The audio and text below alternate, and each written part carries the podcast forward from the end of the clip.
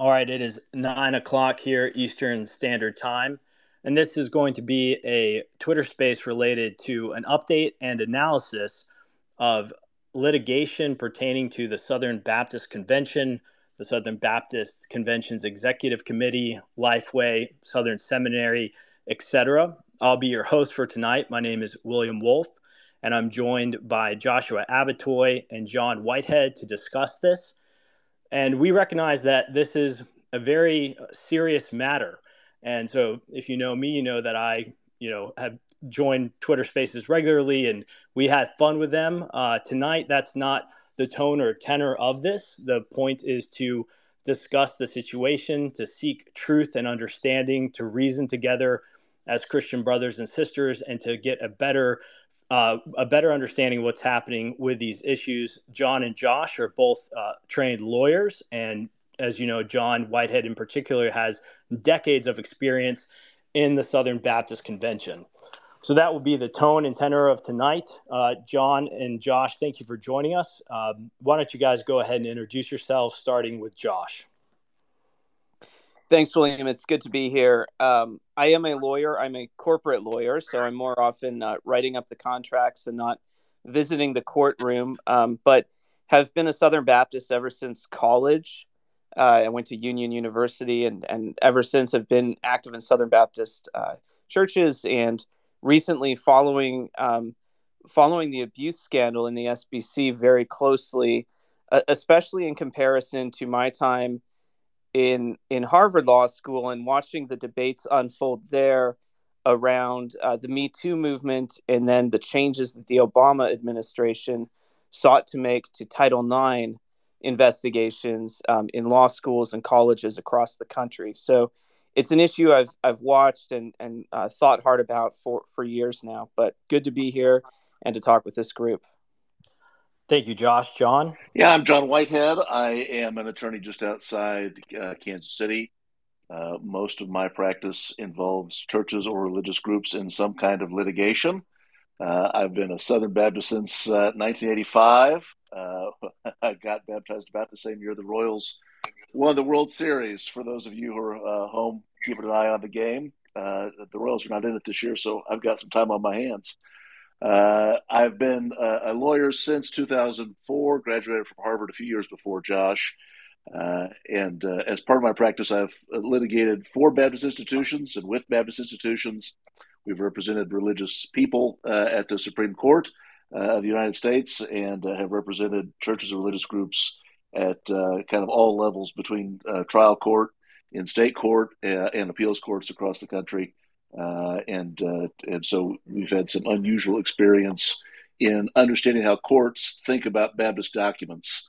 Uh, and uh, in terms of serving uh, Baptist conventions, uh, I was the chairman of the Committee on Order of Business in 2010, and a member of that committee for Southern Baptist a couple years before that. so I've you know, at least uh, a few years ago uh, watched the conventions from beginning to end and kind of helped uh, police the microphones and the boxes. And so I know what it's like to be on the platform. I know what it's like to be out in the crowd. I think my first convention uh, was also about 1985. Uh, we went to the uh, mega convention in Dallas. and so just have had a long history with Baptists and, and Baptist meetings. Thank you, Jon. And as a way of background for myself, I have been in the Southern Baptist Convention for 12 years now. I'm a graduate of the Southern Baptist Theological Seminary with a Master's of Divinity and Christian Ministry, and I'm currently working through uh, a THM there as well. So that's my background. Thank you for the introduction, brothers. I'm going to read a verse and then uh, make some initial comments. And actually, I'm going to say a brief prayer for us because it's such an important and weighty topic. And so, the verse that I want to start us out with tonight is Ecclesiastes 3:17, which says, "I said to myself, God will bring into judgment both the righteous and the wicked, for there will be a time for every activity, a time to judge every deed." And so, as we discuss matters of justice and justice for those who have suffered and are victims, but also justice for entities and organizations that were not necessarily a party to abuse. It's important that we remember that God knows everything, sees everything perfectly, and there is no deed in this life that will be left unjudged by our good Heavenly Father. And so let's keep that in mind as we start tonight. And then let me say a prayer for us here to help set the tone. As we're recording this space, we want to honor God and seek the truth. Let me pray briefly. Lord, I do pray for this time for my brothers Jon and Josh that you give them wisdom and clarity to discuss pressing legal issues and weighty matters in the life of the Southern Baptist Convention. And I pray that this is a time and a space and a conversation that is useful for all parties listening. We ask that you be glorified and that good to our neighbors be done through it. In your name we pray. Amen. And with that, I just do want to give a note of introduction to everybody listening about the Southern Baptist Convention. The Southern Baptist Convention is the largest Protestant denomination in the United States of America. It is home to 50,000 churches and approximately 14 million members who attend those churches faithfully week in and week out. It has one of the largest, if not the largest, international mission sending agency in the world, the IMB, which spreads the gospel across the globe and reaches the lost with the good news of Jesus Christ. It has a North American mission board that works to plant churches on the American continent.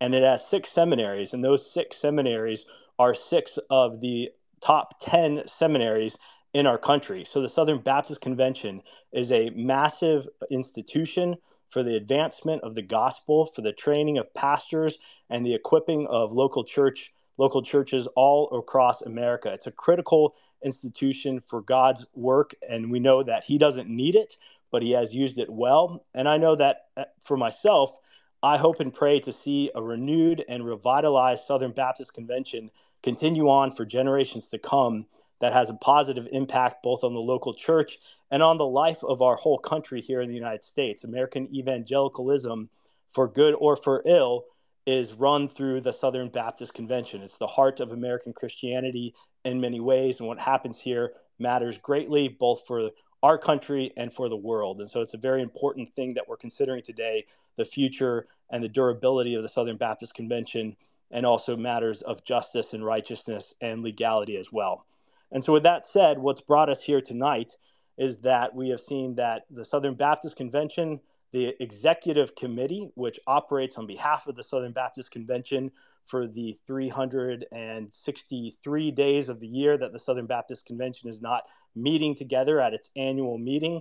Lifeway, which is our major publishing organization, and the Southern Baptist Theological Seminary joined in an amicus brief related to a case in Kentucky.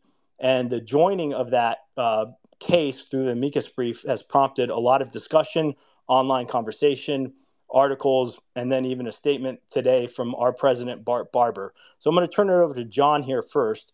Jon, why don't you explain to our listeners what the underlying case is that's, uh, that they joined in with the amicus brief to, and why this matters to the Southern Baptist Convention and the entities involved. Yeah, so uh, I guess to to start with the case they joined into, uh, this is an appeal uh, from a case that was decided last year, June of last year, about the time we were all at the convention in uh, in New Orleans. The Kentucky Court of Appeals decided a case, and I think it would have been Jackson versus, uh, or pardon, uh, Killary versus Jackson, K I L L A R Y uh, versus Jackson. Uh, and the gist of the case is the young woman whose father was a policeman and abused her. Uh, and he admits it. He confesses to it. He goes to jail. Uh, and she acknowledges that the abuse stops when she reaches 18 years old. Uh, and uh, about 10 years later, 2018, I think, she files a lawsuit uh, after the abuse stops in, I think, 2009. And somebody's correct me on these dates uh, if I'm wrong here, but uh, the, the, gist of it is she files about 10 years later. Uh, and a key defense raised by, she sues her grandfather she sues her father's uh, uh, girlfriend or lover at the time, and she also sues the police department that employed all three of these individuals the father, the grandfather, and the lover. Uh, and she sues them and says they all had a duty to report abuse and they all knew about it at the time of the abuse. and they failed to do anything about it, which uh, caused her abuse to continue while she was a minor. Uh, and again, she sued a number of years later, uh, and Kentucky has passed a uh, statute of limitations expansion that says certain cases that may have been expired in the past could be brought now. It opened up what they call a window of time. Uh, and so uh, part of the question for the Court of Appeals was whether Killary could continue to bring her case or whether or not the uh, expiration of the statute and kind of revival by the Kentucky legislature, whether that was permissible under Kentucky law. And the Court of Appeals said, yes, it was. Her case could go forward. And so it was about to send it back down to the lower court. And suddenly, here comes the Southern Baptist Convention supporting the appeal by the uh, city and the grandfather and uh, the lover, all three of them appealed. Uh, and here comes the Southern Baptist Convention in a case where it's not named, and the convention's position is that Killary should take nothing, that the statute should bar her from recovering. And that, in part, is is why it's controversial. Why is where is it brought? It's brought in a case that doesn't specifically name the SBC, uh, and the end result of the SBC's position would be that this victim takes nothing. And it's, it's an, uh, an admitted victim. There's no question about whether or not this person is a victim, uh, but the convention shows up in this case and says she should take nothing. And so the question then is why are they interested at all? Why would they do this? And apparently, the underlying case for the convention and for the other entities is uh, this same statute is a key sticking point in the case by Hannah Kate Williams. And so when Kentucky passed a law that lengthened the statute, uh, uh, they they did that in 2017 and then another round in 2021. Uh, but they also said some claims like that have to be filed under seal. And apparently, Hannah Kate Williams' suit against these four entities of the Southern Baptist Convention is filed under seal somewhere in Kentucky. Uh, many of you will remember Hannah Kate. Uh, she kind of broke onto the scene as a sex abuse survivor who's standing next to Grant Gaines at the microphone in 2021 uh, as part of the push to investigate the executive committee and force it to a way of attorney client privilege. And since then, uh, she said she was used as a prop in that incident, uh, and she sued a number of SBC institutions alleging that her father, I think, was abusive, uh, sexually abusive to her as a child, and that a number of people or institutions involved with the convention either knew or should have known about that abuse, and also uh, they should have done something, should have done something more, and uh, and so her claim is that their failure to act uh, prolonged her abuse or caused her abuse, and and they should be responsible. So it's a similar situation to Killary case and the SBC says because this is a key issue in the our case versus Hannah Williams, uh, we'd like the Kentucky Supreme Court to know this is an important case, and we'd like you to rule the other way in favor of our statute of limitation rights. So that's why the SBC is interested. That's why, partially, why it's controversial because of where it was brought. Uh, it's it's also controversial because of what it said. Obviously, this argument uh, and and if you look at the Kentucky case law, it is kind of a, an interesting case. Kentucky does seem to say that once the statute of limitations expires for a party, they have a vested right in being free of claims of that nature in the future. Now, not all states have that. The federal government doesn't seem to have that, but Kentucky courts do seem to have said that. Uh, and so it, the fact that on appeal, the Court of Appeals said the case could go forward. The Kentucky Supreme Court suddenly takes the case. They don't have to take the case. That suggests the Kentucky Supreme Court, uh, there were at least two or three people interested in, in hearing that case, thought it might have been decided wrongly down below. And so they've brought it up. Uh, and that's kind of the, the nature of the dispute whether or not uh, the Kentucky legislature intended to extend the statute or revive the statute for claims against third parties. So you can still, everyone agrees you can sue the person that caused the abuse, the actual abuser. But the question is can you sue people who knew or should have known and didn't act? Can you sue them? Uh, did the legislature intend to uh, extend the extension to them? And if they did, can they do that under Kentucky law? And that does seem to be a live case. Does the convention have a legal right or not to be free of this claim after the, the, the statute of limitations expired sometime before 2021? Yeah, thank you for that, Jon. So the, the language here that is being used is whether or not it can be brought against you know non-perpetrators or third-party non-offenders such as police, governmental units, or religious organizations. And if I'm understanding what you're saying correctly here, the the question that and the concern that the Southern Baptist Convention and these entities have is not pertaining directly to the Killary case, but it is pertaining to these other cases that have been brought against them in which they have been named as you know third party uh, it, you know entities of interest that uh, could potentially be what? Could you explain if this was ruled in favor of Killary and then it pertained to the Hannah Kate case and these Southern Baptist entities? What is at stake there? Yeah, I, I mean, I think the the the issue obviously is uh, who can you seek damages from? Uh, abuse is terrible. It's life altering. it causes trauma. It harms its victims for life. Uh, and to truly compensate, to truly make up for that, requires, in some cases, enormous resources. And so, if you are abused, sexually abused by, uh, in essence, uh, somebody who can't pay for it, uh, you can sue them. And if they can't pay for it, your life, you know, there, there, there's no chance of making your life better. Uh, and so, I, I think uh, the, on the Killary case, they've obviously sued the government and the government has sufficient resources to pay for some of this. And so that's kind of the background is who has enough money here to pay for the damage that has been caused by traumatic sexual abuse. Uh, and likewise, I understand Hannah Kate's father was uh, was a or is a minister, does not make a lot of money, and so the question is: Should these larger institutions with larger resources should they be the ones uh, that are responsible legally and if they are responsible legally, should they pay, uh, bear the damages, bear the costs of making it right? And if so, is that significant? Uh, and in most cases, where, where there's sexual abuse of a minor child, uh, that's easily uh, a significant amount. It's it's always a significant amount when a child is sexually abused, because it makes it takes so many resources uh, to overcome that abuse. Josh, do you want to add anything in here? Yeah, we, we should get on the table here that the statute of limitations argument is not the Southern Baptist Convention's only defense in some of the cases that it's currently defending. Right. So so the the other primary argument that it makes is that there's no liability nexus.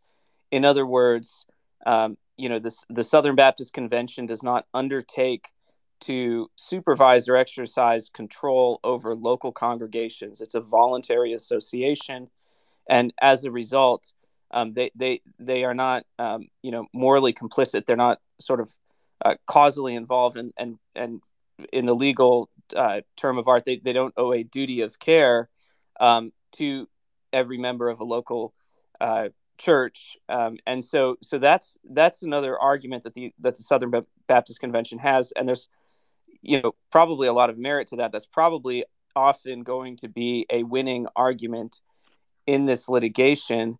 Uh, however, I think crucially uh, for the Southern Baptist Convention's position, if they win uh, the the argument that they're making with their amicus brief, uh, then they can get uh, probably some of these cases. Uh, they they can get them dismissed at the summary judgment stage without the need to go to a trial um, and do intensive fact finding, which gets expensive. And it also gets, um, when people start making discovery requests and digging through an organization's emails, um, it gets painful for an organization. So, you know, um, having having sat in the you know the general counsel's seat uh, for just regular secular companies or you know or what have you i mean the the playing for the summary judgment is almost the entire ball game when you're trying to run a company or an organization, getting into real uh, litigation that's going to trial is uh, incredibly um, uh, distracting for an organization and intensive on its resources. And so, um, you know, I, I, guess I would say that if we if we stepped aside from the particular history with the Southern Baptist Convention and the history of this issue, you know what the lawyers have done and the convention have done with their amicus brief. Um, it looks, uh, you know, th- this would be standard operating procedure if we were merely talking about a, um, a, a dispute about a contract or what have you. Thank you for that. For, go ahead, Jon. Did you want to add? Yeah, and, and, and I think you know, in, in terms of what what do we expect lawyers to do? Lawyers uh, have an ethical duty as lawyers to be zealous advocates for their client, um, and and depending on how you frame it, uh, some lawyers would say they have a duty to raise every argument or possible defense, uh, or at least if it's a good faith defense they at least would have the duty to tell the client about the defense, and if they think it's it's it's a good one, then uh, then they would feel duty bound to bring it.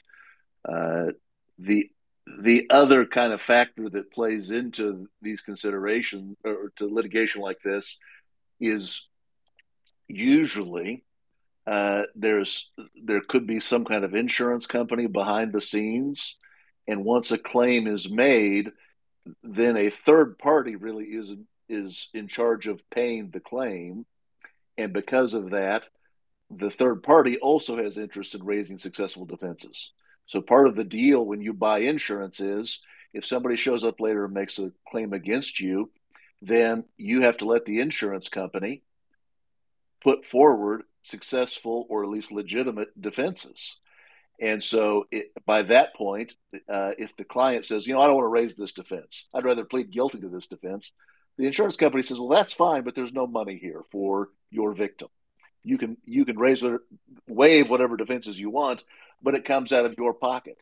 And so, reading between the lines, lawyers don't t- like to talk about insurance because they don't want juries to to rule based on insurance or to signal that there's uh, big pockets behind them.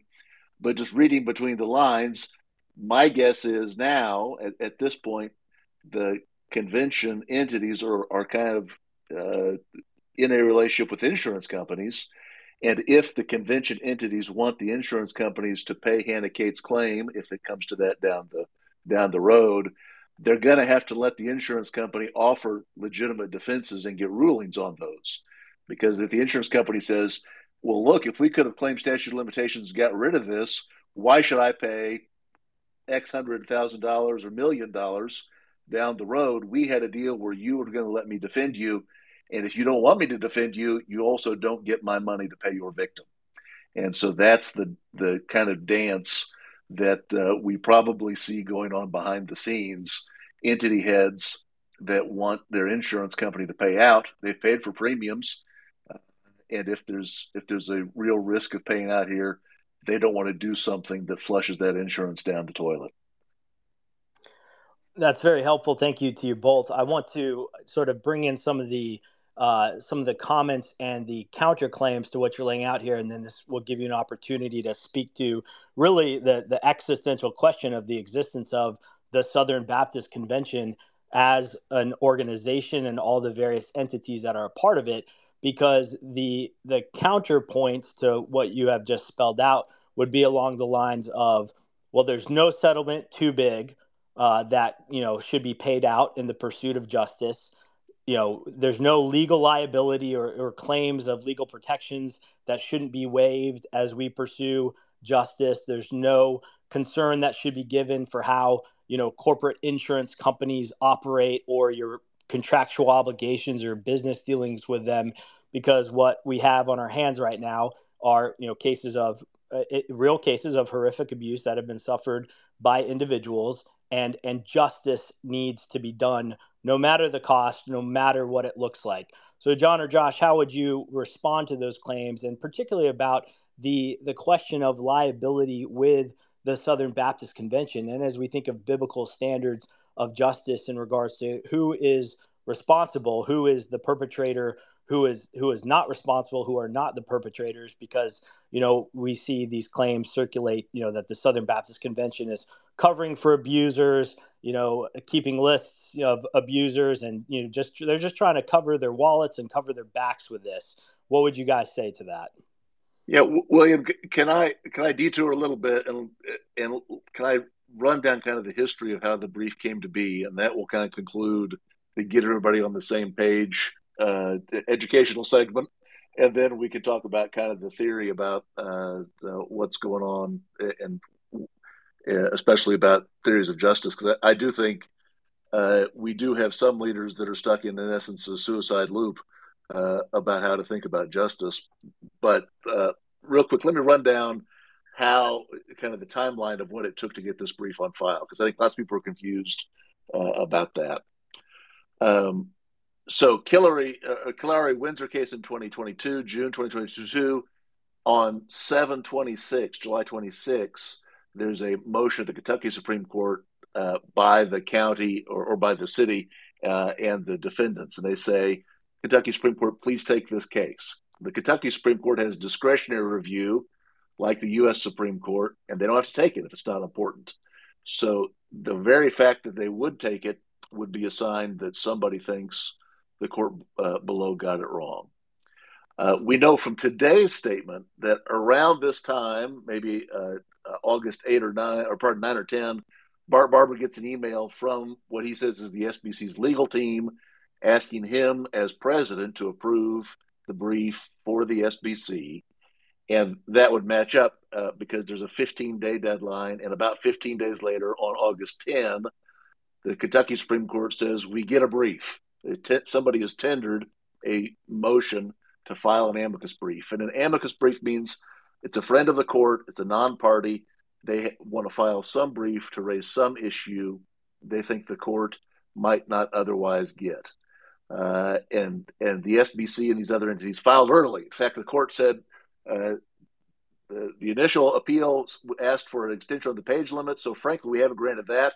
There's nothing on appeal, and and your brief isn't due until 15 days after that.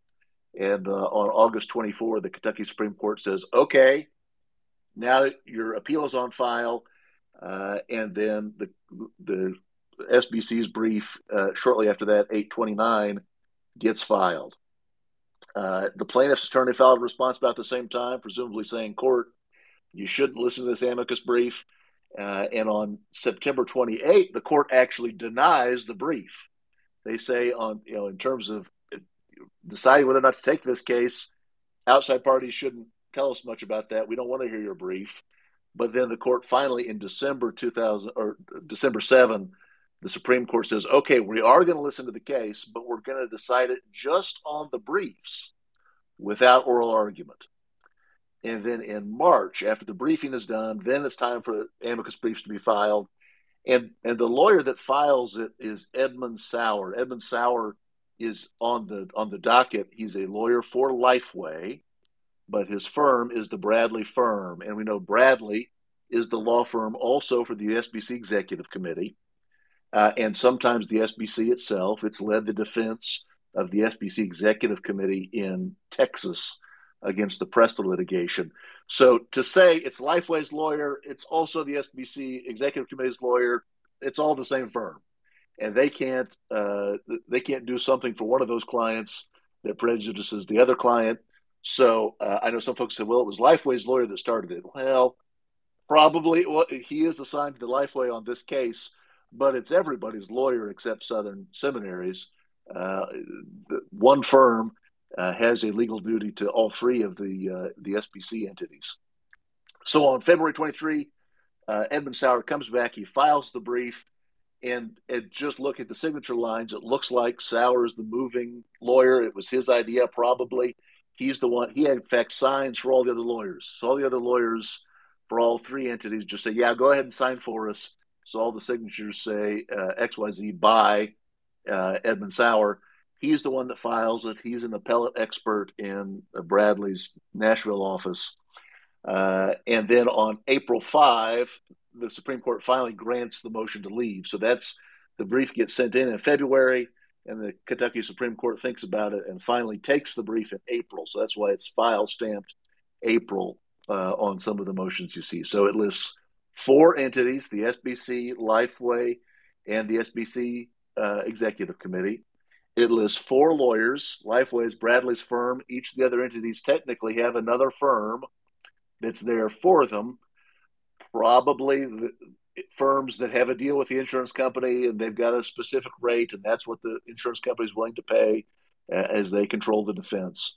Uh, the SBTS, uh, for example, their lawyer represents major distilleries and Muhammad Ali, probably not a lawyer they've worked with a lot. Uh, but the EC's attorney, John Scheller, has worked for Sunrise Children's Home in Kentucky. So he, he may have been a lawyer they'd had relationships with, but probably these other firms uh, are not firms that know a lot about the SBC uh, or their clients, particularly. They know the law in this area. Uh, and frankly, they're going to say, look, Bradley, the firm for Lifeway here, has spent millions of dollars looking over all the secrets of the Southern Baptist Convention in terms of attorney client privilege. We're not going to spend millions of dollars catching up to where Bradley is. So if Bradley tells us that's what's happened, we're going to take their word for it. And if Bradley says they want to file this brief, we're going to take their word for it that this is a good thing to file. Uh, so it gets filed on April 5, 2023. And then on August 25, it, again, it was headed for resolution without the briefs. And the court says, Whoa, whoa, uh, we're looking at the file. We're going to go ahead and have an oral argument here. Uh, everyone, this appears to be a bigger case than we realized. And so let's do hear from the parties. And they set it for October 19th. Uh, and then the Louisville newspaper reported on it last week. And that really is where everyone begins to understand oh, there's a Southern Baptist brief in this case that nobody else was tracking. Uh, and so the hearing was held on the 19th, and it's now up online. I, I listened to it this afternoon. Uh, not all the justices uh, participated in the questioning, so it's hard to to give a nose count.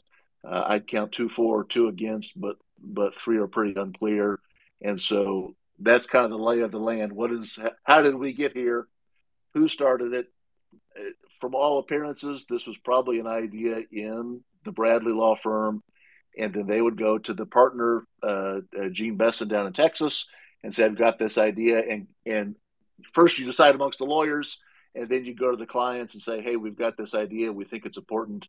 Do we all agree that this is a legal right we need to assert? Uh, and then we, we hear from Bart Barber today that uh, maybe uh, the same day, the, the, day they apparently thought they needed to file, he gets a finalized brief to look at and approve on behalf of the convention uh, and query whether or not he has that right or should have that right on behalf of the convention. The president is a moderator, uh, not really a real officer in Southern Baptist polity. But we seem to have turned the, the president into an officer, uh, and given them more rights than maybe the governing documents uh, uh, might require. And, and so he says he signed off on that, and based on his approval, the Southern Baptist Convention, not an entity, not the seminary, not the executive committee, the Southern Baptist Convention uh, enters its appearance and uh, supports this brief. So uh, there's that. Jon, let me pause you right there for a second. Just help try to drive for some clarification for our listeners. So, had President Barber not, you know, signed off on behalf of the Southern Baptist Convention, the executive committee, as represented by its attorneys, would still have signed this, and also Lifeway and uh, the Southern Baptist Theological Seminary, correct? Maybe they each would have had the right to have done that, uh, but there is also a little bit of clumpiness in the convention. Uh, that if somebody holds up, maybe they would all hold up for each other, uh, or whether they would go ahead. It is true this looks like uh, something that came to as a fait accompli. We've all agreed this should be done. Uh, so let's go forward. And probably somebody would have, uh, but but it's kind of hindsight's twenty twenty whether or not any particular one would have gone forward. Jon, I want to park on this question of the SBC signing the brief. Um, I, I, you know, I, I think the basic framework, right, is that the the SBC properly existing or properly speaking, exists uh, during the time when it meets each year. And then in the interim, uh, you have the executive committee, which is essentially delegated authority to um, carry out the instructions that are given by the convention. But what what does it? Is there precedent in the last you know ten or twenty years for the Southern Baptist Convention itself to sign on to litigation uh, filings in in some inter, interim period? and uh, you know, or or is this or is this a bit of an innovation? Yeah, no. So at least the lawyers for the convention wouldn't have let that happen because the goal was there is a little bit of seminary doggerel that that seminary professors tell pastors that's not true, but we all act like it is. That the Southern Baptist Convention only exists two days a year. And that kind of developed to help the landmarkists get over joining the Southern Baptist Convention in the 1850s. Uh, well, it only exists two days a year. How bad could it be? It's it's true. The Southern Baptist Convention meets two days a year, and the old rule would have been it only does anything two days a year for the most part. But the Southern Baptist Convention is a Georgia corporation chartered by the Georgia legislature in 1845. So it is a legal thing 365 days a year. It doesn't, it, it did not do anything on the other 363 days a year. The, the documents say uh, for everything we've not given to other entities, the executive committee has ad interim authority. And so uh, the lawyers trying to respect that those differences would have tried to make sure the Southern Baptist Convention Corporation doesn't do anything that could be held liable during those other 363 days a year. They didn't want the top corporation to ever be responsible for anything significant. If you slipped and fell at an annual meeting, uh, you made the claim, and, and, in fact, you'd find out no, actually, the executive committee rented this space. They were the ones that invited you. So the goal was for liability protection purposes, each entity did its own thing, and the Southern Baptist Convention proper did almost nothing. Now, you could get sued. It did get sued a couple of times back in the 80s during the conservative resurgence, and moderates got angry about how Charles Stanley handled things, and they'd sue Charles Stanley and they'd sue the convention. But the convention existed during the off time. Part of the the hash that has been made in recent years is everyone got so mad at the executive committee which used to do be the thing that actually did things. They said we're not going to do things at the executive committee anymore. Now we're going to do things at the top level. And so for the last couple of years, the Southern Baptist Convention has been doing all kinds of stuff all year long. It's got committees, it's got officers, it's got meetings, it's got websites, it's admitting making apologies, it's doing tours. The Southern Baptist Convention Corporation now has suddenly started doing all kinds of high liability stuff because we said we don't trust the lawyers for the executive committee. We don't care what their theory was. We're going to start doing it at the SBC level. And what that means for liability purposes is it used to be that if you wanted to hold everybody responsible as one fell swoop, you know, kind of one big pile of money, you'd have to say, well, I, you know, the executive committee did wrong and uh, you know say one of the seminaries did wrong, but I'd have to go up to the SBC, pierce the veil up to the SBC, and then pierce the veil back down to the to the entities to to make the thing one big pile of money. And then you know in theory you could get the whole cooperative program for your judgment. And so the lawyers design things to to try to say no, we're not going to conduct ourselves in a way that you could just pierce one level and get the whole cooperative program. But what has happened in the last couple of years, the hash we have made of our legal structure and our polity, uh, is that now you only have to pierce one level. You just have to come back from the convention itself, which has been doing all kinds of things, back down to the stream of money. Uh, and so we have we have really made a hash of the liability protections that were observed for 50 or 100 years by lawyers that cared about the convention uh, we just kind of chucked those last few years and started doing lots of stuff at the SBC level, which, if things go poorly, will make it uh, uh, you know uh, much easier to kind of wind up the convention into one big ball of wax. Jon, that that was very useful. But would you be able to describe in any greater detail the hash that has been made and that phrase you use there? You know, piercing the veil to get to you know the entire cooperative program and all of the you know wonderful gospel oriented ministries and missions that are driven through the cooperative program that may now be on the line uh, what happened that what has happened that has led us to this point if you could give any more details well i, I mean i guess broadly Uh, you know, we, we've had two generations of elite failure, it seems to me, in the SBC. We had the end of the conservative resurgence, uh, and and from where I sit, some of that got pretty gross and long in the tooth at the end of their tenure. Uh, you know, there were stories about uh, stained glass windows and Dead Sea Scrolls uh, and and luxury vacations, and and so that uh, ended up uh, at the end being uh, kind of a failure of governance, and they were pushed out. Then, though, in the abuse scandal that was kind of generated in 2020 and 2021, involving Dr. Moore and Adam Greenway and, and some others that were involved. And and in one sense, that's a new generation of leaders, but in another sense, it's the tail end of the conservative resurgence failure. It's the same leadership philosophy of kind of behind the scenes, closed door leadership, but they think, well, we, we put in better people, and now we've got better people, and so that'll solve the problem. And it probably won't solve the problem. One of my theses about SBC leadership is it, the old backdoor system can't survive the internet.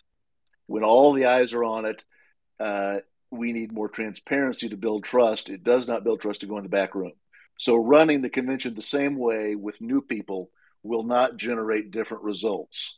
But that's what we're going to try. We pushed out one group because we didn't like how they were going to handle abuse. And the group that came in made promises to do something different or at least said they would do something different. But I don't think they either knew what they were talking about or didn't expect to fulfill them. And so as a result, uh, you know, you'll hear people say, well, if I'd march into court, I'd tell the lawyers what to do. I would have told those lawyers, you know, stuff it. And this is what religion requires. And, and that's not true. You're, you're, you're, you're not going to do that. You're, these are the kind of people that say, I imagine I could talk my way out of it with the cops when they come to my door. And we call those people inmates uh, it is not, you do not understand the legal system or the forces you're dealing with. If you say, in the middle of a lawsuit where I've actually got real resources on the line, I'm going to tell my lawyer to stuff it, and he does what I tell him to do, and he can make the law say what I want it to say. That's wrong. Uh, lawyers can be skilled advocates, but at least in, at Harvard, while I was there, you, we used to say a good lawyer uh, might be able to change 20% of the outcomes, but 80% of the outcome is locked in. Uh, there are facts, and sometimes there are disputes about those, but most of them we agree on. And there's law, and you can't get laws to mean just anything you want. Now, there are arguments, and we focus on the arguments, but kind of like uh, biblical texts, if you go, if, if you say, I can get the preacher to say whatever I need him to say, that's not a good preacher. And likewise, if you're hiring the lawyer that just tells you what you want to hear, you've not hired a good lawyer. You've hired a mercenary. And so if you've not, if you can't trust, if you, don't have lawyers that you trust to tell you the truth about how something's going to go, and you think, well, it's my moral duty to come in and tell the lawyer how it's going to end up, uh, it's not going to work. And so the people that are telling you will march into court, will make a difference, will tell the lawyers where to sit and when to stand and what the Bible says to do. They they apparently never expected to be in the situation where the lawyers come to them and say, sign this amicus brief. And so now that they're in power, the people who made big promises, who adopted social justice mantras, they oversold the harms, they made too many promises, they, they've accepted too much responsibility for the convention at the convention level, and now they're trying to dig out.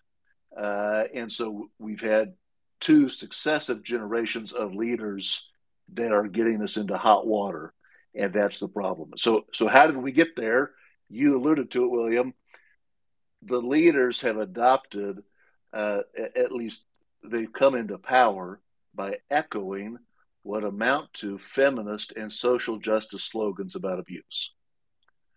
And, and let me say, you know, I suppose this is the ritual denunciation, but I, I, I do realize there is real abuse and there are gross abuses of authority by ministers. In fact, uh, it, it's now so old. The reason I got on the internet blogging, jonthebaptist.com, was our local minister and his son, uh, had, who was on staff in my childhood church, abused a young woman, fathered a child with her, tried to use the church money to make it go away. Uh, and it it racked my childhood church. We went to the mat to try to do the right thing for that young lady. So none of this precludes doing the right thing for abused women were victims of ministerial abuse, and that's real and needs to be handled. Uh, and I'm all for raising the standards of ministers where ministers have have fallen below this requirement. Uh, I, am uh, some people say I don't forgive enough. Uh, but I, I'm all for maintaining a high standard of ministers. But if you adopt suicidal leftist definitions of abuse and justice, then you're going to get trapped in a spiral where you can't get out. It's an acid that eats through all the institutions you care about. Uh, so ideas like believe all women all the time, or ideas like trauma is more truthful than the Bible or being trauma informed. Well, if, if you look up what does it mean to be trauma informed, trauma informed is a way for doctors to talk to patients so they don't feel blamed and so they can get the medical care they need. But at some point, in some situations, you have to talk about responsibility and blame. And so to say that the Bible never uses conviction or assigns blame, that's not the Bible. And so if your life is patterned around saying that things can't be, uh, uh, it's, it's wrong to assign blame, there are times in which assigning blame is not helpful. And it's important to get people the help they need.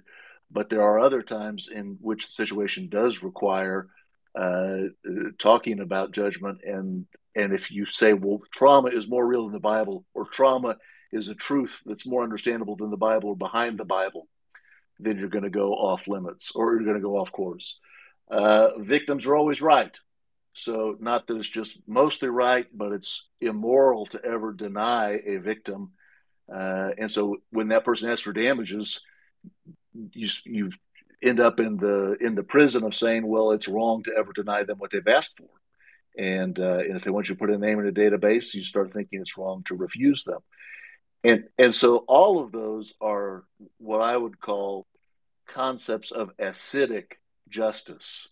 Uh, uh, our, our, friend Neil Shenvi has talked about how uh, it's in critical race theory. It's once you latch on to uh, oppressed oppressor, kind of eats through everything. And and similarly, if your sole definition of justice is reparation and equality, that's not enough to make a moral decision. Uh, Jonathan Haidt had a book, uh, I don't know, 10 or 15 years ago called The Righteous Mind. And Haidt said liberals are people that only feel two kinds of morality. They, they primarily sense equality and care. And if your only concern is equality and care, Haidt said, it, it's conservatives that feel six kinds of morality. They, are trying to balance more.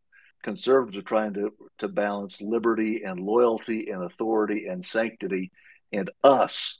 So, not just what's fair, how do I make it up, but how do I make a decision that doesn't destroy the rest of us?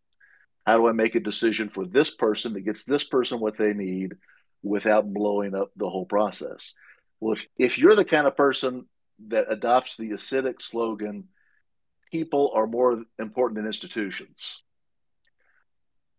At, some level, as a as a conservative, I can say it's right that human life is more important than corporate corporations. But on the other hand, my marriage is an institution, and so to say that person is more important than my marriage, well, uh, you know, my my wife would say, you know, it's not more important than some institutions. uh, and so at at some level, you have to balance more than getting this. Does this person deserve more? You are you have to be balancing. Can I take from Peter to give to Paul? And is that the right thing to do?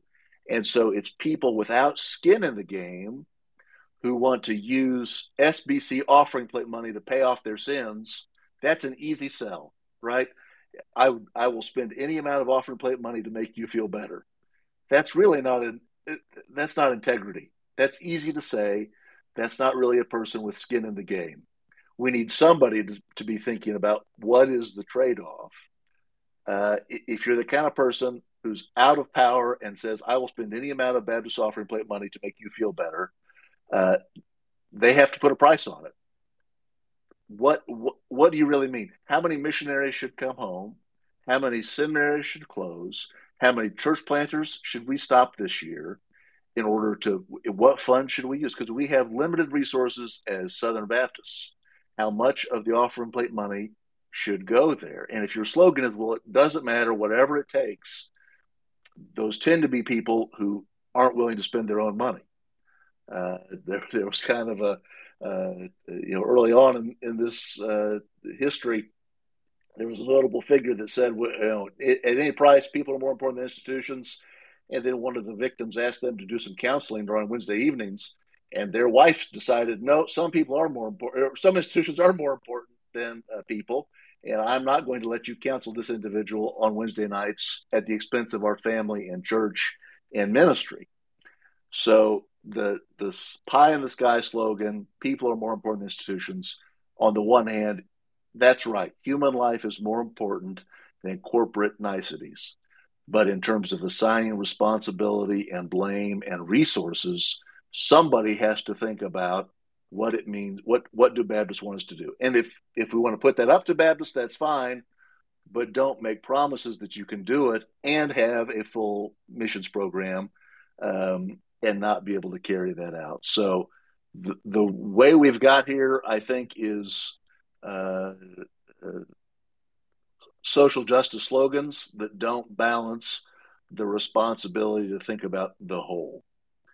Uh, you know, the the SBC just cannot pay for all of the abuse that has ever happened in all of its in all the churches. It wasn't set up to do that. It wasn't set up to know about it. Um, and, I, and certainly legally, there's a big question as whether it is responsible. But if we go into a, a Southern Baptist Convention meeting and promise that we're going to pay for abuse no matter the cost, you need to understand that that can be a legally binding promise. Uh, and it is almost certainly a promise that exceeds what Baptists have given to Baptist ministry. Uh, if, if I run the numbers based on CDC estimates, uh, and then you multiply that, you know, there's $9 billion a year in damage due to abuse uh, and there's 5.3% of America is in the SBC, uh, and then you account, account for inflation in the last few years, you'd get a number like $700 million a year. So for every year to pay off all the abuse, uh, wait to, to just kind of pay all that off, it would be three or four years of no cooperative program for any entity. And that's the kind of promises people are making on the internet and so we have to spend all of our money, do whatever it takes to get back uh, into good graces. Uh, and at some point, we have to sit down and, and realize the promises we make, we will be held to. They are not ministerially speaking promises. They are promises that will be read back to courts and juries. And if you don't intend to do it, then stop saying that you will I, I don't think Baptists intend to promise we'll stop cooperative ministry for three or four years just to pay off one year of our pro rata uh, abuse debt in America. We weren't the, the Southern Baptist Convention itself was never responsible. But if you get Baptists in a room and tell them we need to accept responsibility for all the abuse that happened in our local churches, and they vote to do it, then we, you don't have to ask whether the law holds you responsible. You've admitted it. And the question just becomes can you afford to pay the debt you've just taken on? And the answer is no. And so that's the real concern uh, about this, the way the convention is headed and the direction of the current leadership. Thank you for that, Jon. That was worth obviously everybody's time here tonight, and I think you you continually bring up, you know, the there's the question of not only would we agree to to pay for all of these things. But this gets at fundamentally the question of who are we as a Southern Baptist Convention? Are we a cooperation of 50,000 churches that have a shared, you know, theological statement and doctrine of faith and under those auspices as independent, autonomous, local church bodies, we cooperate, we pool funds for the sake of missions and church planting and seminary education, or were we to take a vote like you just you know you know detailed, are we all of a sudden one entire entity and anything that happens at one local autonomous church or formerly autonomous church is now the responsibility of every single other church in this cooperative body. And that's not a vote that Southern Baptists, I believe, understand themselves to have taken thus far. However, we have begun to take votes and we've had entities take action, the executive committee take actions that lead us down that road. And one of those in particular is the waiving of attorney client privilege at the executive committee. And so, uh, if you want to speak to that briefly, how that's played into this, and then I know Josh has some comments as well. Yeah, I mean, I, I guess I'd be interested in hearing. Probably Josh has more experience with how that would impact the ability of a corporation to keep on doing work. Um, I guess from the outside perspective, what I would say is by by the time you have lost enough trust in the organization and its lawyers and its ability to do the right thing. Most people don't realize that that was, in effect, a, a vote to seriously harm the ability of the convention to keep functioning. Uh, it sounds nice. We're going to throw open the doors uh, and and look at all the documents, and and we did. Uh,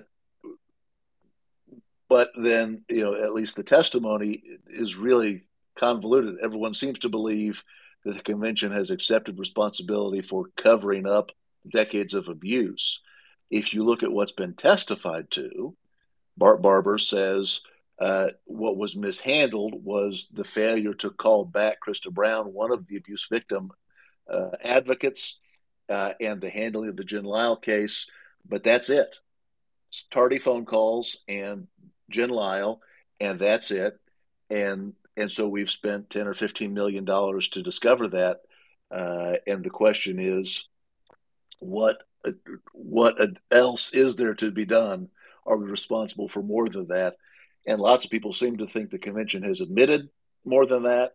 Uh, and uh, it, once that becomes kind of public knowledge, uh, no matter what you tell the jury, no matter what facts you put in front of the public, if they've all heard somewhere else the Baptist Convention uh, covers up lots of abuse, it will be hard to defeat that claim.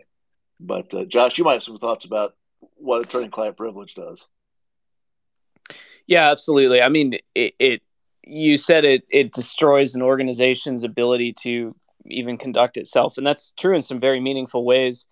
I, I mean, just stepping back and the, the waiving attorney-client privilege is sort of like saying the premise that you have to have in order to, for that move to make sense is essentially that every claim that's ever brought against your organization is brought by someone with a pure motive and you're complicit in the claim that they brought and you know therefore it would be wrong for you to be able to have you know sort of private um, private correspondence between yourself and your lawyers to uh, to defend yourself against those claims I mean, that's really, if you draw the logic out to its conclusion, that's what it is.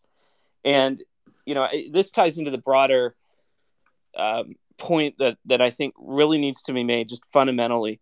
Justice requires, um, justice requires for the individual, um, you know, recompense, right? I mean, whether they've, if they've been wronged in a criminal way, a criminal punishment for the person who, who committed a crime against them and if they've been wronged by somebody's negligence, if they have a civil claim against somebody and that person was complicit, it requires um, you know compensation from that individual as well. But but a key component of justice is that you obtain the justice from somebody who was complicit. It's not just it's not just if you've been harmed to go seek money from just anyone on the street or to seek money from an organization. You have to be getting holding the right person accountable. This is this is such a basic point, um, but it's been lost. And what's happened over the last ten years, and in a lot of the abuse litigation, and this is not just the SBC, but this is broader changes in the law across the country, is um, you know w- the Western legal tradition coming out of biblical conceptions of justice and then running through the English common law developed very thick processes for making sure that you ran a fair trial um, that both you know gave the alleged victim an opportunity to have their day in court and to make their case. And then it also made sure that you adequately protected defendants from uh, false accusations or you know misremembered ac- accusations and that sort of thing. And you know we've had this very developed reasoned time tested tradition evolve. And that includes a lot of things like statutes of limitations or it also includes evidentiary standards um, you know will you allow if there's a case that is um, essentially a he said she said will that be allowed to get to a jury for most of for most of the history of Western civilization, the answer to that question is no, because we tilted um, based on biblical conceptions of justice and requirements around witnesses, and then developed through the English common law. We actually tilted the process to favor defendants. Um, we, you know, better, better, um, you know, better. Ten guilty men go free than one innocent man be convicted. Uh, that was that's been the um, the balance of our of our due process system. And you really saw you started to see frontal assaults on this uh, during the Obama administration. Um, it was happening at a state level under a lot of the criminal law, and then it was also happening um, in various parts of the federal government and the administration. So, for example. Um, the Department of Education uh, started to promulgate policies under Title IX uh, that significantly uh, pared back the due process that students would receive if students were accused of sexual assault. And so, you know, this this kind of famously resulted in a lot of controversy. Um, but but these these offices at universities would um, essentially kick students out, and you know, oftentimes that was made public as well, so that this was a this would be a devastating event in a student's life. And they would do so through a Title IX process in which the students um, had no right to cross examination. Sometimes they had no rights to even have attorney representation in the room with them. Um, oftentimes, they would not have a right to see the evidence that the claiming party uh, had to substantiate their claim against the student. And the standard was preponderance of the evidence, like a civil claim. So, if it, this university administer administrator determined uh, that it was more likely than not that you were guilty, um, you were you were booted out of your school and um, you know this was a this was a huge controversy back when i was attending law school and actually um, you know well harvard law is not famous for its uh, legal uh, legal prowess uh, on the conservative end of the, of the spectrum there there were actually a lot of professors including a lot of prominent lefties that signed a massive letter opposing the obama administration's policies on title ix um, and so, you know, when when you start to see um, in the SBC, we we have to see and understand that similar arguments and tactics have been used. Um, we've been talking about the statute of limitations, and you know, we can we can debate about the appropriate length of statutes of limitations and that sort of thing, but, fundamentally, it's not wrong for an organization or individual to to um, uh, you know, particularly in a civil matter, to avail themselves of a statute of limitations. There's lots of uh, reasons that have been discovered over time for why statutes of limitations are conducive to the justice process. Um, the the chief reason is that uh, you know when you've been wronged in the last year or two, evidence is often good. Memories are still sharp. Um, there's there's more witnesses that are still alive. The corroborating evidence is still there. Um, as the as the as time wears on, the evidence gets tougher. It's likely to degrade. Um, memories are likely to change significantly over time, um, and this has all been proven. And this is why, over time, um, you know, this this is one of the chief reasons why the, statute of limitations has been almost a universal aspect of law in Greece, and Rome, through uh, Christendom, common law England, and America. Um, so, so those have always existed. But then also in the SBC, we've seen pressure on the process that somebody gets if they're accused, and and we've seen this especially around uh, the calls uh, for the SBC to create a database of individuals who've been credibly accused of sexual assault. Now, that list is going to include people who have a public who have a conviction, Uh, that's that's straightforward enough. Uh, but then, but then, um, the, the, there's also been calls to create, um, you know, a list of people who've been uh, credibly accused by preponderance of the evidence in the determination of a third, uh, a third party adjudicator, some someone neutral, not crucially, not a federal court, and and there's a massive. Jon, you and I have written about this before, but um, there's all sorts of processes that you don't have uh, when you're in a process that's being run by a private third party um, adjudicator as opposed to a court. Um, you may or may not be able to uh, make discovery requests if you want to see the evidence that the other side claims they have against you. You may not be able to do uh, depositions. Well, you certainly can't do depositions under oath. None, none of the information being provided is, is under oath which means uh, the accusing party doesn't really have a downside if they're bringing um, if they're bringing a frivolous claim, and and all of that significantly tips the scales in the in favor of the accusers, and it's all it's all sort of part and parcel with tying it back to to what you something you said earlier, but but these are all sort of small legal fronts in the much bigger um, leftist feminist attack uh, on on our Western legal tradition, and so yeah, I mean that that's that's that's where we've gotten, and I have to say, like on the whole, from watching the SBC's reaction over the last three years since this issue's been live, um, the SBC has not has not had a lot of fight. Um, you know, very early on, it could have said, you know, God hates abuse. Um, you know, we want to learn how we can better resource local churches to protect people from abuse. Um, they they could have said something like that, you know, and without without taking blame because they they really don't they don't generally speaking.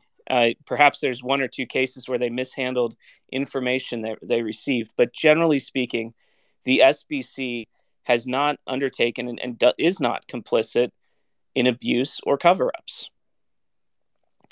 And um, and and so so the the you know this flare up over the amicus brief um, is partly interesting because in a lot of ways this is the this is the first sort of sign of a fight out of the SBC the, the willingness of the SBC to defend itself from accusations that I've seen since the SBC abuse scandal really got going in 2020 2021 um, and I would say that um, it's sort of odd terrain to have picked. Um, you know, typically, if you're going to be um, if you're going to be defending yourself, uh, you have a unified strategy from the start with your public messaging, uh, with um, you know, kind of a consistent message across a lot of domains. And so, so we're kind of at a weird point where the SBC didn't defend itself at the really obvious junctures where it really should have defended itself. And now we come to you know a question that's that's a lot more technical but to the layperson, it looks like the SBC is relying on legal tricks to get away from what, you know, something that it obviously should be held accountable for. That's how the public reads it in part because the SBC, up until now, has the leadership has generally not been able to morally defend itself, even though I think that case is there and is probably the right case. Thank you, Josh and Jon. I, I want to we'll we'll go here for a couple more minutes, and then we'll bring up some other people who have uh, who are in the audience and have uh, comments and important perspectives. But to try to make this, you know, practical and specific to the SBC and the sort of the allegations at hand, you know, what again, what would your response be to these allegations that you know the SBC is, you know, covering up abuse and then it's doing harm to survivors?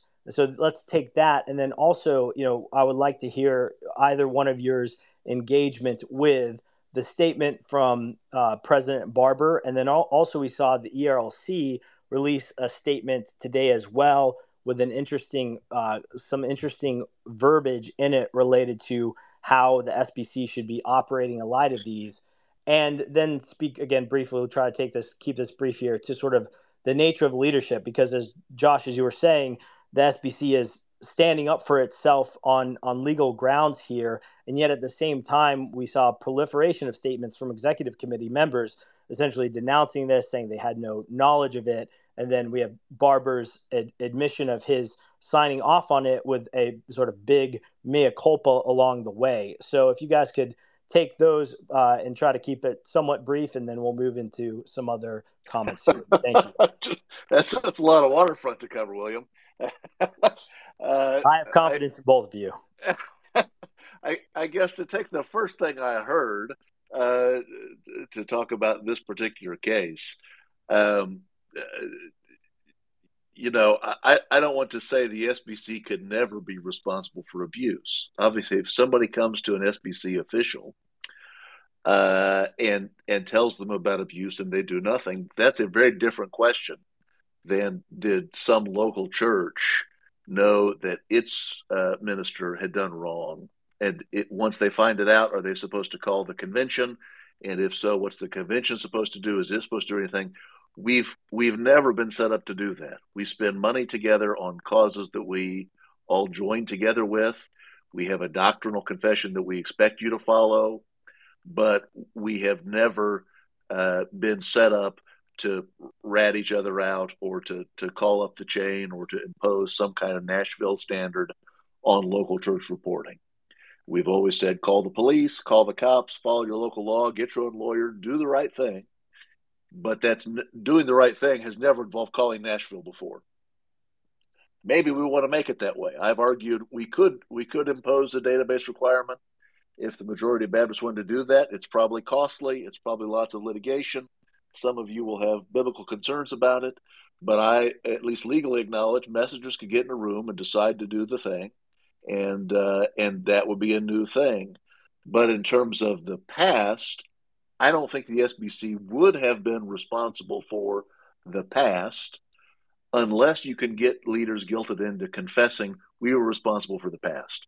And if they say we were responsible for the past, then they're responsible for the past. All the the cooperative program becomes on the hook for the past, uh, and we have come precious close to saying that. So I guess in, in terms of what's to fix, Baptist leaders need to get over the idea that justice is done in Baptist business meetings. Nobody, the founding fathers, did not uh, fight for a, you know, a constitutional right to be found guilty or not guilty in a Baptist business meeting. Uh, it was it was a process by the courts. If I were accused of a wrong today, I can tell you I'd rather have it decided by trial with the process uh, of state and federal courts uh, even even the courts, uh, you can imagine people on this call don't like uh, the courtrooms. They would not like. I would rather be tried there than in a mob of fifteen thousand Baptists who got a letter two, two days ago that said, "I run a rape factory down in Nashville." That is not justice. uh, and so when when fifteen thousand people show up angry about the angry letter they received that accuses you of doing terrible things, uh, we probably should have developed some more reasonable process. But instead, we said, no, executive committee, debase yourself. And so self debasement becomes the standard. How debasing are you? Have you put up any resistance at all? And if you resist, then you're obviously guilty. That's terribly unjust. And we should stop telling ourselves that it's a just process. It would be far better for Baptists to agree we're going to use the courts to decide what happened in these in these instances, and we're not going uh, again. The the convention should not allege uh, defenses to which it's not entitled. But if it has legitimate legal defenses, it's going to allege those. I think it's it, it has to do that in some cases, or or it will uh, at least it's the best thing to let them do that and recognize that's going to be an awkward process. It's really hard to be the friend of the victim and also responsible to the victim. That's not a situation in which there's a lot of winners. Uh, it will take some awkward process to get through and let the courts decide what is the convention responsible for. Uh, but apologizing and and uh, taking on the last 50 or 100 years worth of abuse in local churches backwards looking instead of forwards looking that's really a dangerous place to be and as josh and i wrote uh, last couple years I, I am fine with baptists deciding to do what they want to do going forward i feel very scared about people bringing on liabilities from the past and Baptists losing their ability to go forward. Uh, and so do not let people promise that they'll take you in a back room and reach a resolution and then come back out. We need the, the SBC system at this point needs radical transparency, not new people. It needs radical transparency so we all know exactly what decisions we're making and who's making them and whether we feel good about them or not, or whether it's the majority or not. But we have so little trust and we have so little leadership capital right now, and we're in such a precarious position. The idea that we could form a blue ribbon committee and they'll get in the room and come up with some language and make us all happy, it's not going to happen. We're in a dangerous spot, and we need leaders who are willing to be transparent about the situation in front of us and what's realistic about outcomes, what we can do for victims, uh, what what our budget allows us to do, what do we want to reallocate? Do we want to give 10% of the cooperative program or 30% or 50% to victims for spe- specific time?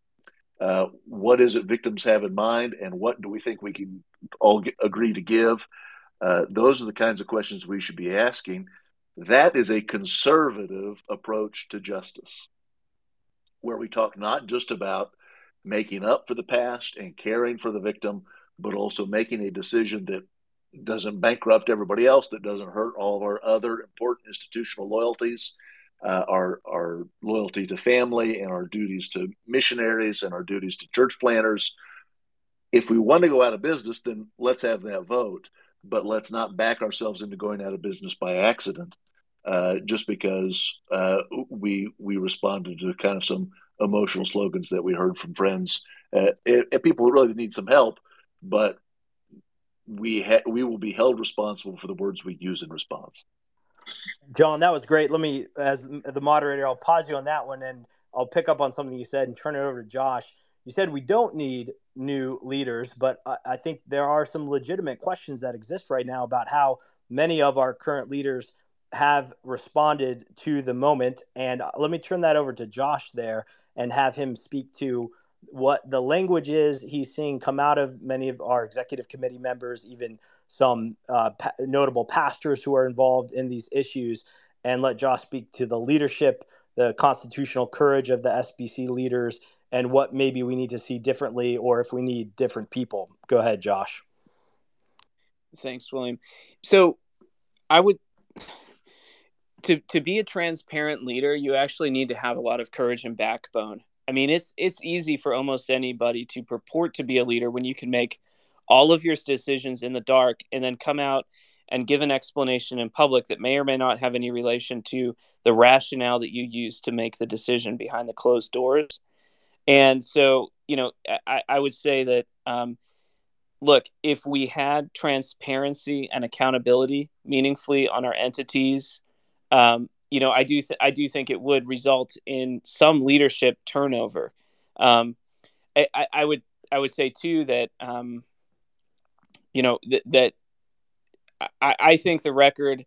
I mean, perhaps even back to the Jon talked about two generations of leadership failure, and I think I think I can buy that thesis. But but um, you know, we have I think despised uh, a lot of a lot of godly wisdom from um, lawyers and business professionals and those who've cut their teeth in in other professions who who know about these issues deeply and have a lot of wisdom to offer to the convention.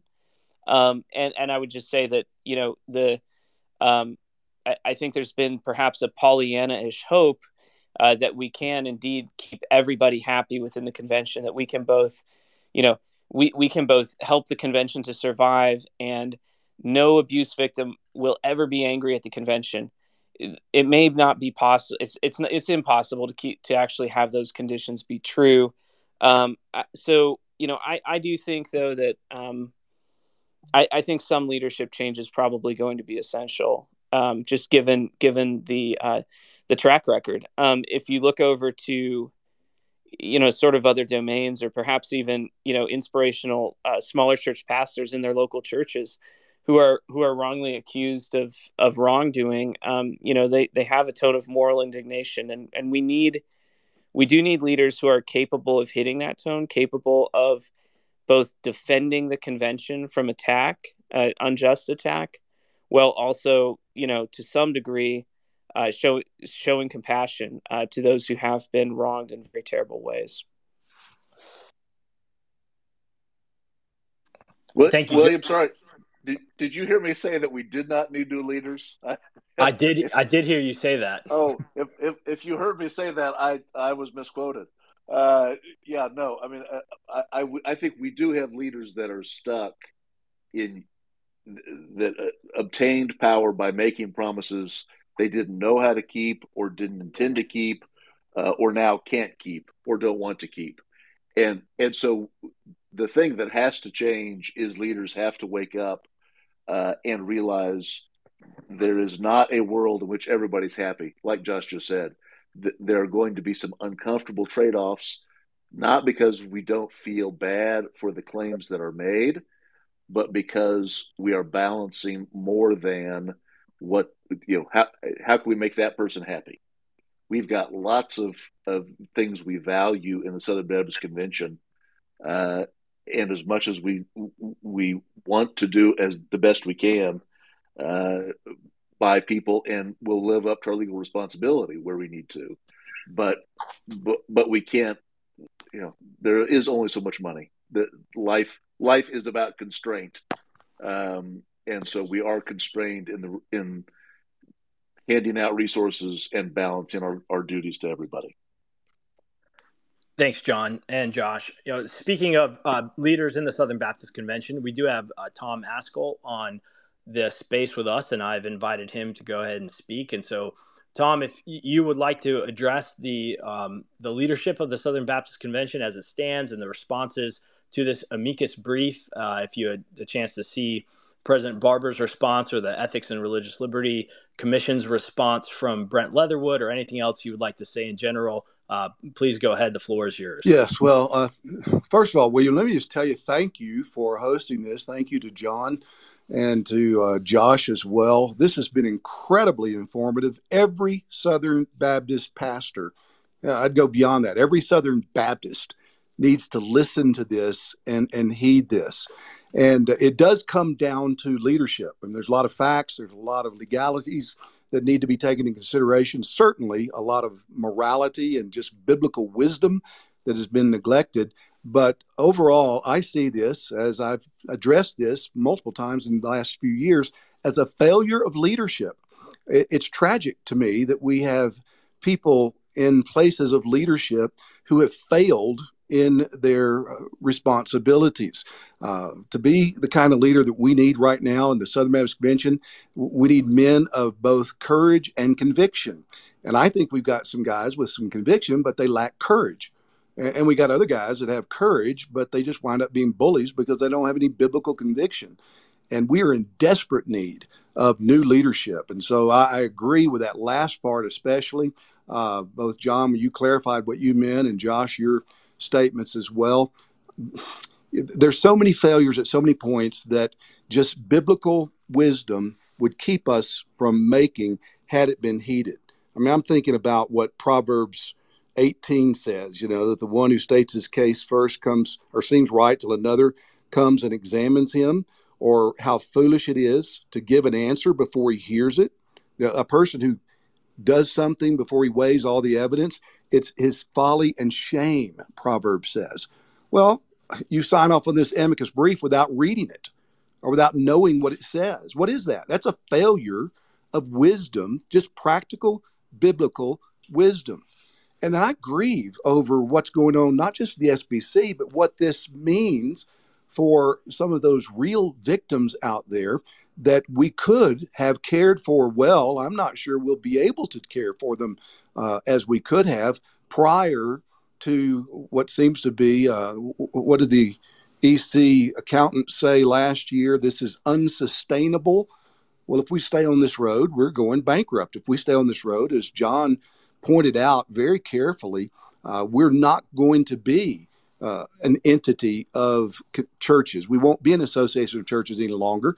If you tell my church in Cape Coral, Florida, that what happens to to uh, someone in a church in Kansas City Missouri is my responsibility and that we're going to have to spend the next 10 years paying for that.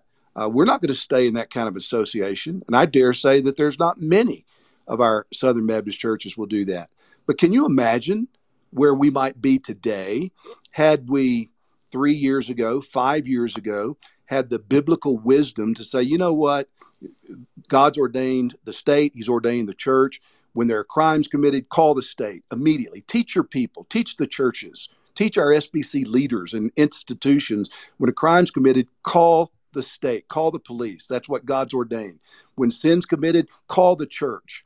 Our churches need to own the responsibility to handle sin in an unrighteousness within our congregations. It doesn't matter if it's an employee of an institution, that employee of a Southern Baptist institution is also a member of a Southern Baptist church, and he's accountable to that church under Christ and ought to be held accountable by that church for the sake of Christ and anybody that he might have sinned against. But can you imagine if five years ago, three years ago, the SBC had said, you know what we need to do? We need to start, we need to establish a, a council of uh, the the most godly, theologically equipped men that we have in the SBC, pastors that we have, and maybe other uh, lay leaders as well, to hear concerns that have been brought by those who say they are victims of abuse through SBC uh, operations or SBC churches. And let that council then evaluate things biblically. And they can't do anything officially, but they can certainly make statements and judgments, and they can make recommendations to churches, and if necessary, give testimony of the things that they've concerned that, that they've considered and, and heard from these victims. There could well be uh, opportunity for some recompense financially to be paid to people who have been horribly treated and um, not been dealt with as they should have been. And that could have happened. But now, what have we spent? 10, 15 million dollars? And I, I think that's probably scratching the surface. We're going to be tens of millions of dollars into this probably before uh, we can come up for air. And that's money that's not going to any victim. That's money that is going to lawyers, money that is going to various processes that ultimately will not provide any kind of compensation to a victim who may well deserve such compensation. So I, am grieved over this. I'm grateful for this conversation. I think what's happened on this amicus brief has just uh, further shined the light on failed leadership at the SBC. It is time for new leaders who have backbone, who have conviction, and who are willing to turn on the lights and show Southern Baptist churches what is really taking place. Thank you, Tom, and we appreciate you uh, joining us. And if there's anything else you want to say, uh, you, you, can mute yourself now, but you can feel free to unmute yourself and chime in. Uh, but I'm going to go to Josh next again. So we do have a statement. We have a statement from our president, Bart Barber, about the how he ended up signing on to this, and he raises a lot of questions about whether or not the statute of limitations is good, is it is it right, um, and he sort of uh, uh, kind of iterates through a post that was posted on his personal blog, uh, and it wasn't, I guess, an official statement from him uh, on an SBC platform. So that's interesting. But Josh, I know you've had a chance to look at the statement. I just would like to get your feedback and uh, assessment of it, both uh, critically and anything positive in there that you would want to highlight. Thank you. I was uh, I was actually stunned by the the statement. I mean, it's not it's barely even a statement. It's a blog post, and it has this sort of like chatty tone as if it were written for a journal or something. And he doesn't. Uh, he base Bart basically says, um, "I was really busy when I was asked to sign off on the amicus brief." Um, and uh, I read it really quickly. It seemed reasonable, and I signed off. Um, I'm not really sure how I think about it, he says. Um, he says he's not sure how he feels about statutes of limitations, and he doesn't really, you know, narrow that at all. So it's you know you're sort of left wondering, you know, is he in doubt about the you know statutes of limitations at all? Um, and, and, so it's it's a very strange um, like and, and he does a couple things in there as well that sort of indicate uh, perhaps um, you know he was listening to other counselors or other folks within the executive committee who had who had um, wanted to to sign on to that brief. So it's you know it's a little bit of um, creating diffuse responsibility. Certainly not wanting to. Uh, he, he's not wanting to either reject the brief or, on the other hand, forthrightly defi- uh, defend it. And so it just it it really left it made nobody happy. I mean, everybody's mad, right? The the um, the uh, abuse advocates are are uh, pretty upset about it, and, and, you know, and those of us who who are you know okay with what you know perhaps okay with what the SBC did on this amicus brief are befuddled by it too. It's just it's fundamentally unserious.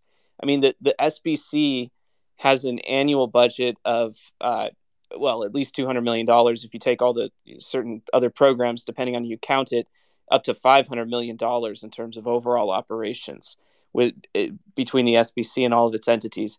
This is a scale. This is like a it, it it almost borders on like the annual budget of a Fortune 500 company or something like that. It's a massive institution, and the guy who's leading it writes the equivalent of like a journal entry for a statement explaining like a massive issue of public import. Uh, I think disappointing, missed opportunity, and I think it just underscores again, like we we need um, we need more serious leadership right now.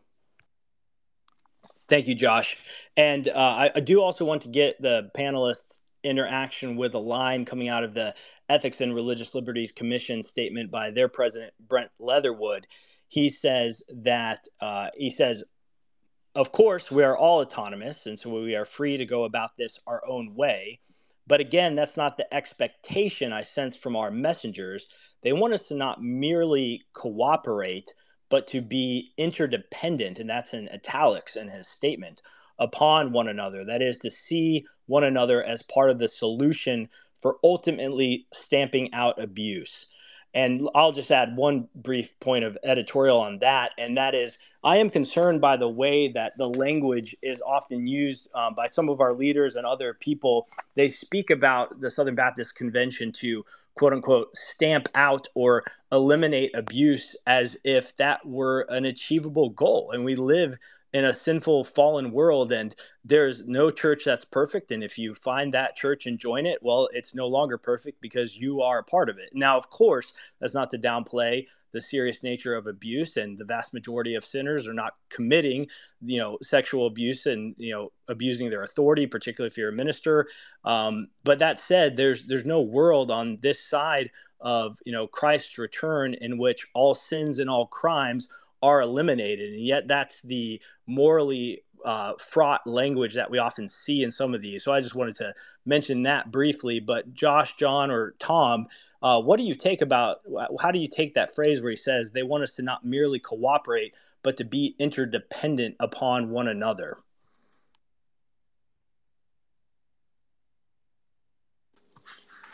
Yeah, well, I'll take a stab at that. Um, William, interdependent on one another, we've got to define what the Southern Baptist Convention is. The Southern Baptist Convention is an association, a voluntary association of churches. And the entities belong to the churches. The entities are accountable to the churches through the boards of trustees. And so I'm not sure what he's getting at by talking about being interdependent on this. Should we all be committed to protecting uh, those who are vulnerable in our society? Absolutely. Should we all be committed to preaching the gospel? Absolutely. Preaching God's law? Absolutely, we should. But each of our entities has specific assignments from the convention. Now, our entities need to be held accountable to the convention, and that hasn't been done very well in recent years because our trustee system is broken. And we have trustees, as has been evidenced multiple times over the last few years with the executive committee who find out about things that staff has done uh, after it becomes public. And the trustees are, account- are, are accountable to the churches to hold those entities accountable. And again, I, I, think if we could just go back to just a basic, simple understanding of what does the Word of God teach us, what do our Baptist principles and polity instruct us on how we are to conduct ourselves within our congregations and in relationship from congregation to congregation and in any cooperative effort that we have through the SBC. That would be with several of our entities, all of our entities, and home missions, foreign missions, and all of our seminaries and ERLC and beyond. Uh, what does it mean to cooperate in these endeavors? Well, all of those entities are accountable to the SBC, and we we ought to hold them accountable, and we have a structure for doing so. But we will not do so effectively until the trustee system is uh, reorganized, redesigned with better training so that trustees know what it is they're supposed to do and know how to do it. Thank you, Tom. Appreciate that. Uh, at this point, we've had a very, very productive conversation so far, and I am uh, happy to open it up to some questions. I saw a question left in the comment, even from uh, Keith Meyer, and I want to make sure to address that, not to make anybody feel like they're being intentionally left out or singled out. And so Keith asks, uh, particularly to Jon Whitehead, can you comment on the lack of trustee involvement in making these decisions? So let's start with that, Jon, and then if other people want to queue up and ask questions, we'll be happy to take them. However, uh, I just want to remind or instruct all of the questioners that you, we would ask you please be civil and you please you know have a, a question, not a not a paraphrase or a paragraph of a comment um, with you just stating your opinion, but please ask questions and uh, ones that our panelists can address. But Jon, why don't you take that first first one from Keith, which says, "Can you comment on the lack of these trustee involvement in making these decisions?" Yeah, I mean, uh, uh, I think probably some of my earlier comments hopefully answered Keith's question in that I, I think the only way out is radical transparency, uh, and that includes to our our trustees. Uh, I I have been on the record repeatedly. I, I, am still a trustee at the Ethics and Liberty Commission, uh, so I, I, try not to address uh, their comments directly. But in my time as a trustee, I have repeatedly argued that we should make decisions with the full board. The reason we have large boards in the SBC is so that everybody is represented, so that things can't be kept quiet. Uh, and the trustee system, as it is developed, unfortunately, through the end of the conservative resurgence era uh, and up up to the present, as far as I can tell, every SBC entity is really run by mostly by its executive committee. There are very few uh, decisions that are brought to full boards that have major impact. So the ERLC recently adopted new bylaws I can tell you I moved for amendments to the recommendations that would have required the full board to take more actions, to receive more input. Uh, for example, to approve the CEO's salary every year. And I was outvoted by the majority of the board who said, We'd like to know the salary, but we think our executive committee should mostly be in charge of setting and proposing that. And, and we'll vote on the general budget and, and we'll know the salary. They said that's unusual for the SBC for the full board to know the CEO's salary, so we made that advance. But they said uh, we do not want to vote on the CEO's salary every year. And so, as a result, I've seen other critics say, well, the boards are too big. They need to be four or five or six people. I don't think that's the case. If we want to build trust across the board, broad spectrum trust, we need to include the full board in making these decisions. Uh, and and we need to know that the decisions are not be made, made by one person. And I think that's why it is disturbing that President Barber, who is an expert in Baptist polity, uh, there's like this confusion about the brief. Well, it came to me, and I thought, well, maybe I had the the power to approve it, um, and that's nowhere in the Constitution or the bylaws and and so there's this confusion about well who's making these decisions? And it seems to me given where we are even even if it weren't baptist i think it's baptist to have more people included.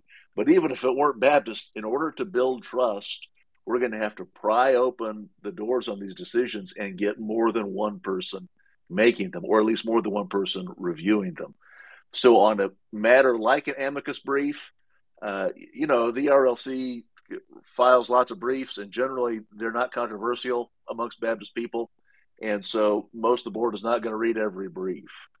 But obviously, this issue in litigation, I mean, it will be interesting. One person signed it to get the convention in.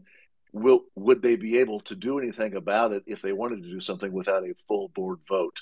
Does that have to go to the full uh, executive committee now if uh, the president thinks he doesn't have authority? But uh, apart from this specific example, generally, I think the system has now narrowed down to generally four or five trustees on every board as an executive committee with most of the power, and the other trustees um, either don't want to. There's been no organized effort to to get them more involved, and I think that's a problem when people can go serve on trustee boards and think mostly I'm here uh, to to sp- speak when spoken to.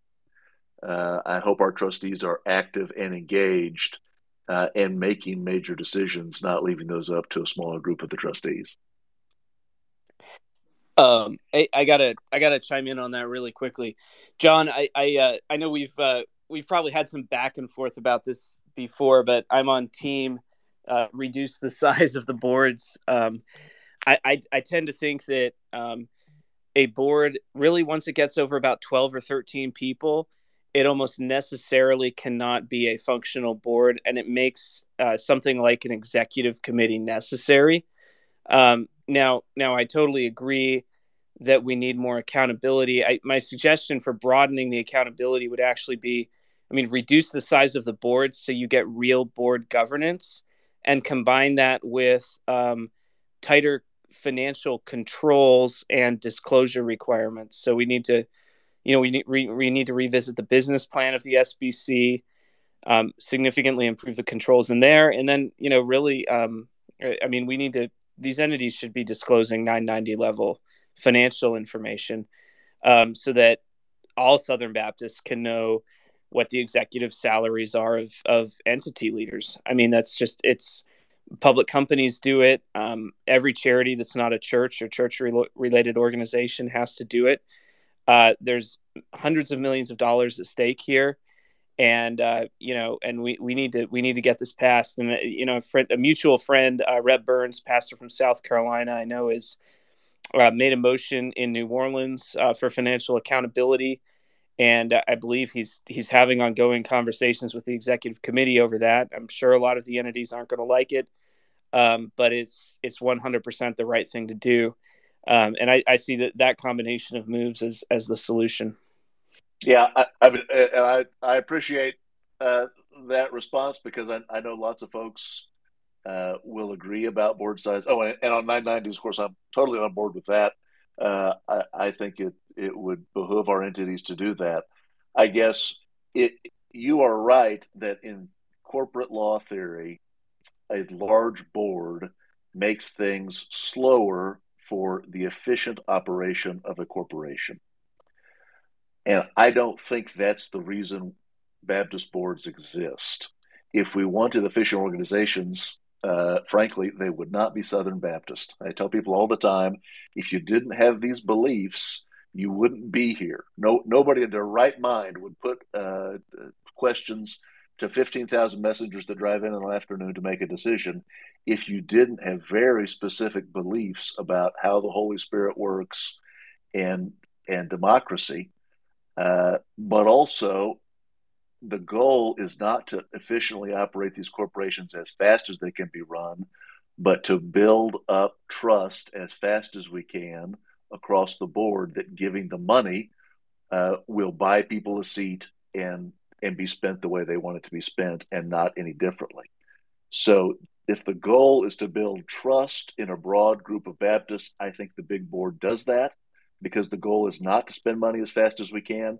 But I agree with you. If we just want to be efficient, then uh, I understand those arguments for a smaller board. Thanks, Jon. Thanks, Josh, uh, for taking that question. And then we have we have a couple people lined up here. We'll go to Megan Basham first, who has reported on issues surrounding the Southern Baptist Convention and some of the abuse allegations and the cases that have been live in recent years. So, Megan, go ahead. Well, you know, I was just thinking as I was listening to all of this that a significant part of the issue I think is a problem of public perception. I see that Megan is unmuted, but I cannot hear. Can anyone else hear her?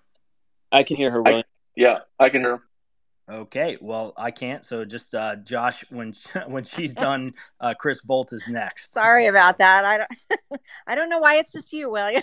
Um, well, my point was simply that I, I think that there is a, a public perception issue, and that goes very much for messengers who are not experts in this kind of thing. Um, even a lot of pastors do not have the time to dig down and understand what's happening with this issue in the SBC at a granular level level. And so what you've seen is sort of a media narrative that has been created here, and that's been true from the very get go. I think. Um, you know, I mean, we could sort of go back and rehash how this issue first came um, to public awareness, and that was through I would argue, very orchestrated leaked letters from Russell Moore, who was then head of the ERLC, making sort of um, very emotive, um, hyperbolic accusations about abuse that were then run in full uncritically by the religion news service which is then you know reprinted in ap reprinted in the washington post so going into the convention um, i want to say it was like 2018 or 2019 where this issue really became live um, you had a lot of people who didn't really understand what the claims were they just knew they were seeing terrible headlines about the Southern Baptist Convention going into the convention. So they're then asked to vote on something that is essentially saying, Do you want us to handle abuse? And without really understanding how this topic became um, such a dominant story in the media cycle, they just vote yes, because you sort of want the eye of media Sauron to turn away from you. And so I think you saw a lot of people assuming facts that were wrong, frankly. Um, and some of those were things like people are under the perception, and we've just seen this in the last few days, that what happened with the executive committee was that um, ab- abuse victims or um, people who had suffered and not yet come forward were going to the executive committee and saying, We want to disclose abuse to have you do something about it. And that's not what was happening. What was happening were people who had been abused, in some cases, um, 50 years before, 40 years, 30 years. And those situations had already either been dealt with legally or they could not be dealt with legally, but they attempted to file charges.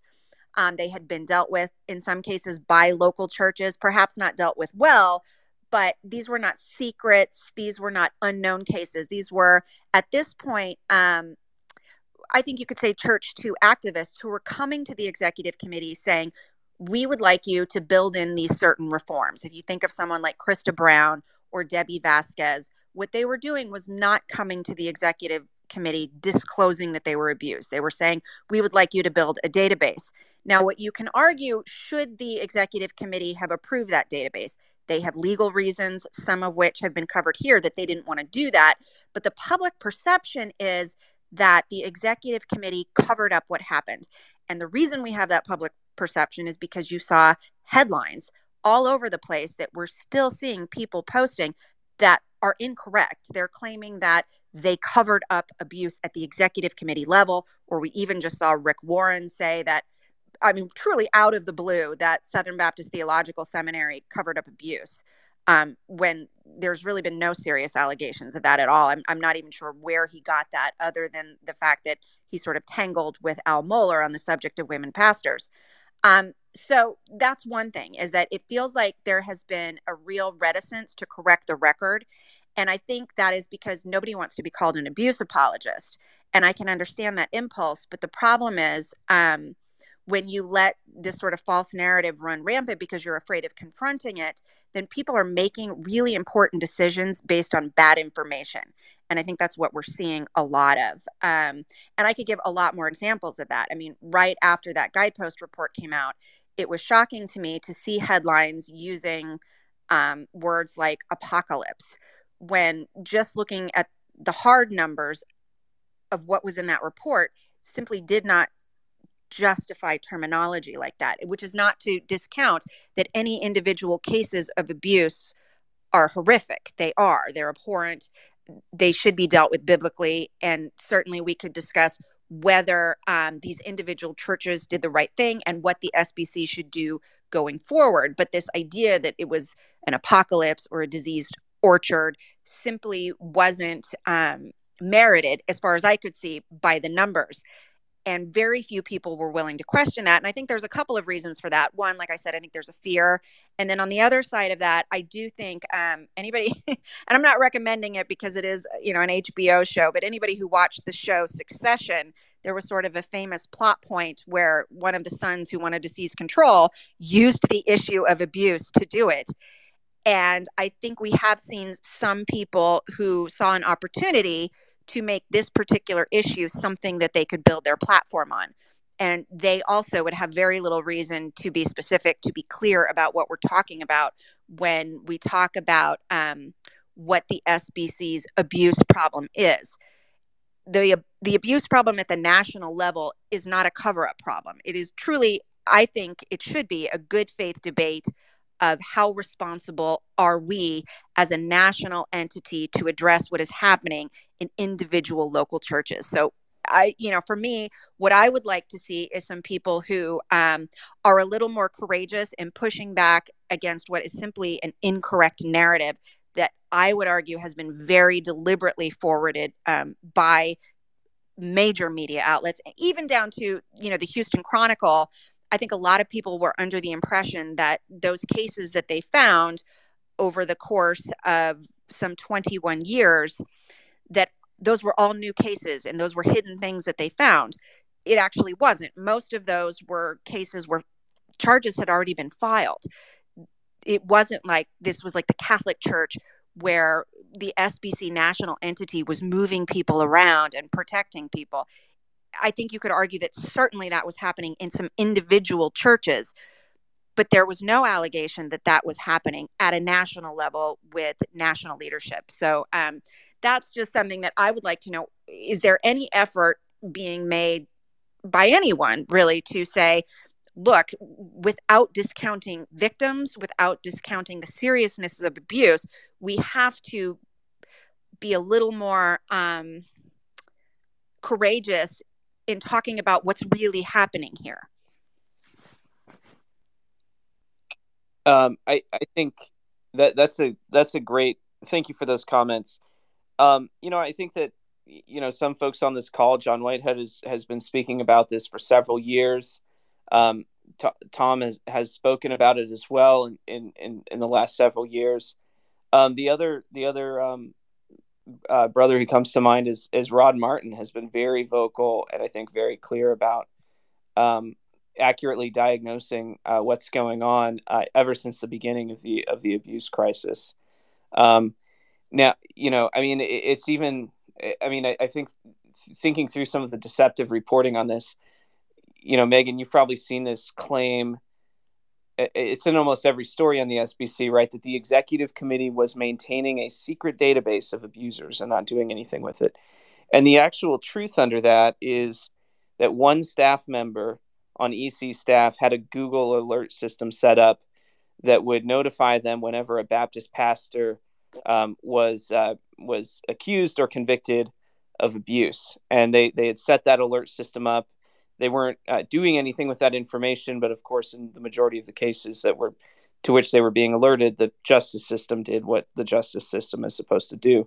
So that's that's the that's the basis of this secret database of, of abuse, um, you know, that, that we often hear about. And and really, I mean, much of the reporting has has sort of similarly has been at a similar level of quality. Um, the other thing is like a lot of the major religion reporters uh, and Robert Downen don't seem to have any understanding of like what the Southern Baptist Convention is and how Baptist polity works. Like these are people, you know, in some cases, folks who commented on the, um, for instance, the Catholic abuse scandal. They just have such a different understanding of how churches work, and you know, there's there's all kinds of like, let's just get it on the table. Eh, there could be Southern Baptist churches all over the country where the ministers are embezzling money and engaged in all sorts of other um, bad behavior that you know the SBC has just never said you know we're not we're not investigating that. We're not taking responsibility for it.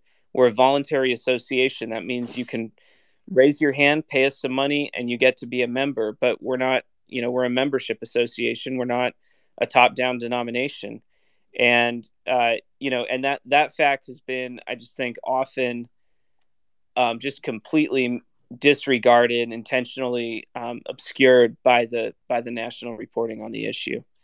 Um, but thank you megan and, and you're welcome to stay on the panel as we uh, continue to work through our questions here. But i'm going to shift over to chris chris bolt.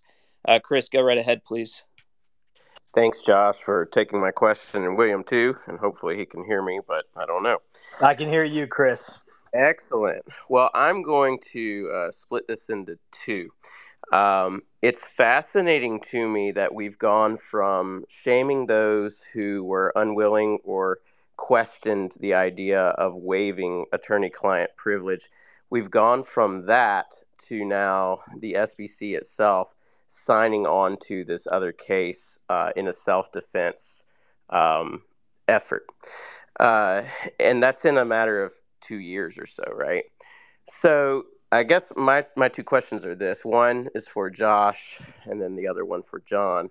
Um, the first one for Josh is what could this have looked like were it not for activists trying to use the uh, abuse scandals, legitimate abuse cases, um, and all of those things surrounding those. Uh, what would, would this have looked like if activists had not used that to essentially clear off the executive committee, the old executive committee, because you had men on that board uh, who were members of other boards, who were lawyers, who were involved in business. Uh, they could not waive attorney client privilege without losing their positions on those positions outside of uh, the SBC. Uh, what would it have looked like in terms of insurance, in terms of payouts to uh, victims uh, and whatnot? Because I do, I do understand if you're a victim and it somehow overlaps with the SBC, I understand the frustration of not being able to get things done, of not being able to have justice, of not being able to have vindication uh, and whatnot. Uh, how could it have looked different and better, even if people had not used this politically within the SBC to clear the EC? And then the question for Jon would be uh, could you comment perhaps on what it would have looked like had the ERLC taken leadership in this case rather than putting everything at the center of the SBC with the EC? Uh, and I know that you've written on this some. and then the question for both of you with that is what can we do now uh, in terms of that. Thanks, Chris. I, I, think if this were handled well, the leaders at the time that the abuse scandal started to bubble up would have done a couple things.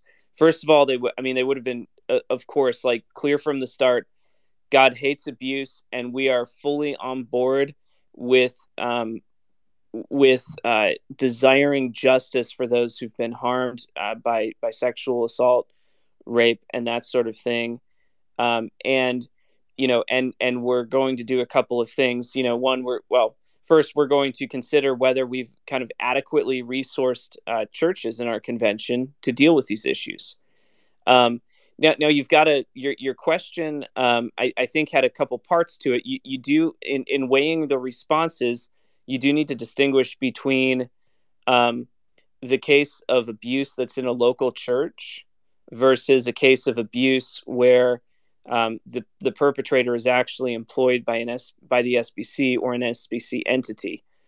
In the former case, the SBC would have it, it needed leaders who could have stood up and said, um, "We support your quest for justice, but we are not complicit in this, and it's not just for you to drag us into it. We've not been part of the cover up. We are not morally culpable for what happened to you. We're sorry for what happened to you. We hate it." Um, but it's not just for you to to uh, to come after us in court over it. Um, that that I mean, that's tough to say. It was very tough to say in the moment, but people needed to say it, and they nobody did basically. Um, now, eh, you know, and then with respect to um, you know claims that directly involved um, you know employee uh, employees of SBC or SBC entities, of which there's only a handful as far as I'm aware. And even those, you know, some of those have uh, disputes of fact around what happened, and you know, um, you know, those cases. Uh, you know, I believe the the uh, Lyell case just settled recently. Um, you know, I'm not sure those those would have been played much differently. I mean, they should have, you know, the SBC should have said that we're going to go through the legal process and you know we're going to um, you know evaluate these claims and go through the legal process and and you know and and work with the outcome i don't think there's in when it comes to civil litigation i don't think there's a moral duty on christian organizations to give up uh, the process of law protections that all of us in a society have um, that help to ensure a just outcome. And so you know i, I don't i you know I, I think the sbc uh, you know is is right to defend itself in those sorts of circumstances uh, often because the leaders themselves i mean they, they may not know what the facts really are and and everybody needs a rigorous legal process in order to even get to an accurate understanding of what may have occurred.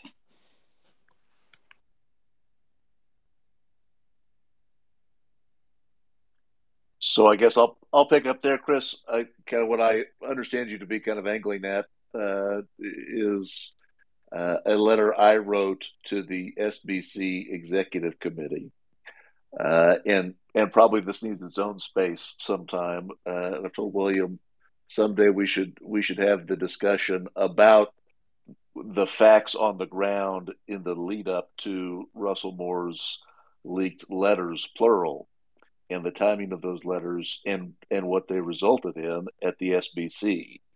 Uh, and and I guess to Megan's earlier point, yeah, those letters were were I think written it, it precisely to make people think the wrong thing. I, I vividly remember uh, the brother coming to the microphone during the executive committee report in 2021 and asking Ronnie Floyd, brother Ronnie, did something happen to kids that you didn't report to police? And so the letters that were written and leaked were designed to make messengers that did not know what was going on fear that our executive committee was in fact know, knew about children and and did not report it to the police and i ask you to then go look at the guidepost report and and ask yourself does what this report says look like what those letters reported? And I think the answer is no. Now, that there's the allegation against Johnny Hunt, uh, and and in my view, that's that was uh, uh, obviously disqualifying, uh, and and that's probably the kind of thing Baptists would like to know. But ask yourself, besides Johnny Hunt, who was not the focus of the investigation, that was ten years before. Ask yourself, did the letters that prompted the investigation, did that look like reality once we waived privilege and got the facts and and perhaps fatally wounded the executive committee of the SBC and sent it on its way to bankruptcy? Did those two things look the same? I don't think they did. And unfortunately, uh, I, I noticed that some leaders have found it easier to hope the jury understands than to try to correct the record with the public. Uh, you know, it, we go on Anderson Cooper and apologize for everything, and people people say, "Well, I watched the interview. I thought you apologized for the cover up," but then under oath they say, uh, "Well, there wasn't much of a cover up. Uh, that that was that was deceptively edited." And uh, Anderson Cooper didn't ask me those words, and I didn't. I didn't respond to those words. So, uh, like I said, it, it's kind of a, a probably a whole separate hour and a half discussion but but in that sense, I agree with an advocate like Christa Brown who says, "Wait, a minute. How much of this is about internal Baptist politics and a generational conflict eh, versus a commitment to change? Or do these guys really believe the promises they're making? Are they going to follow through with them? And and based on what I've seen, I, I really think some of it was by people who did not intend to follow through or didn't care if they followed through. They didn't ever expect to be in this position. And they've made promises uh, and commitments they just can't keep. And we're all going to pay the price for that as we move forward. Thank you, Jon. Uh, we've been going at this for two hours now, and so I want to be respectful of people's times, but I am tracking two questions that have been submitted online, and I want to make sure that we cover those.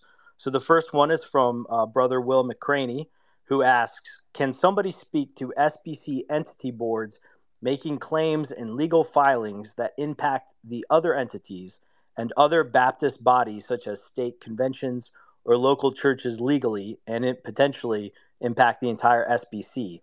What should be done to address past bad filings by entities and prevent this going forward? So that could be for Josh or Jon, or really Josh or Jon. One of you want to take that.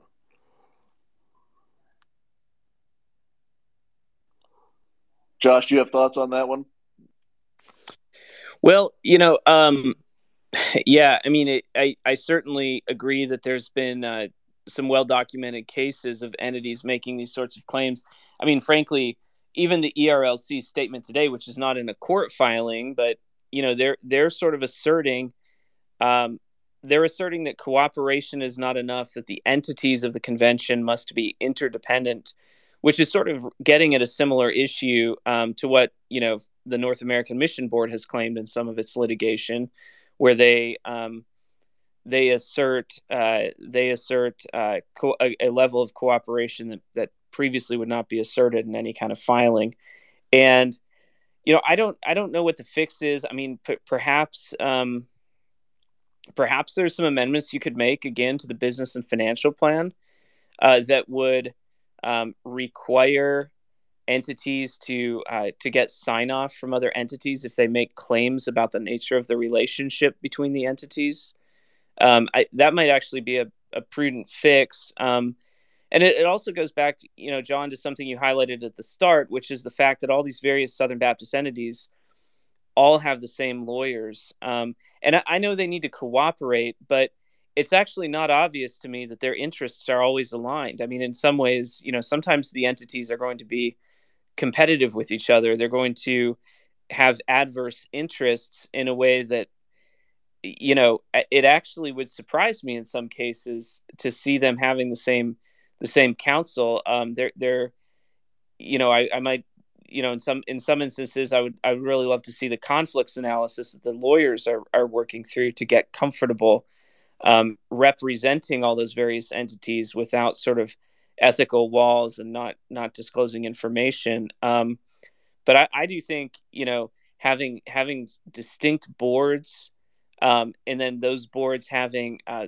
you know their own counsel and having some sort of clarified swim lanes would would significantly um, improve these distortions. Um, and and you know one other thing that happens in the SBC a lot, which is just sort of a, a garden variety conflict of interest is that um, someone who's employed by one entity can serve on the board of another entity. And and um, y- you know this may not sound like a huge issue but what this does is it, it creates the opportunity for uh, quid pro quo style behaviors uh, between the entities. And and so I, I would favor some sort of rule to the board composition uh, rules of the constitution that essentially says if you're employed by an SBC entity, you cannot serve on the board of another entity.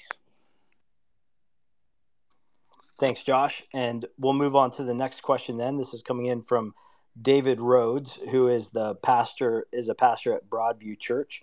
And David asks, uh, th- these are his words, if the unwise statements in the courts or online by Barber or other SBC leaders create legal connections between the entities and the SBC itself, at what point could a court also connect SBC churches to the SBC? And this really gets at the heart of everything that we've been considering. So, at what point could a court connect SBC churches to the SBC more broadly? So uh, I, have I've been asked that question before, and and I've given several people kind of the same response.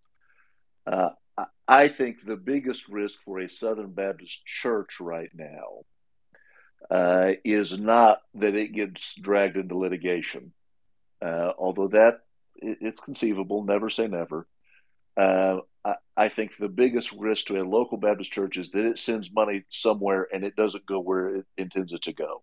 It gets sucked up by bankruptcy courts or uh, court judgments uh, or Nashville changes the CP allocation. Something happens and it doesn't go where it's supposed to go.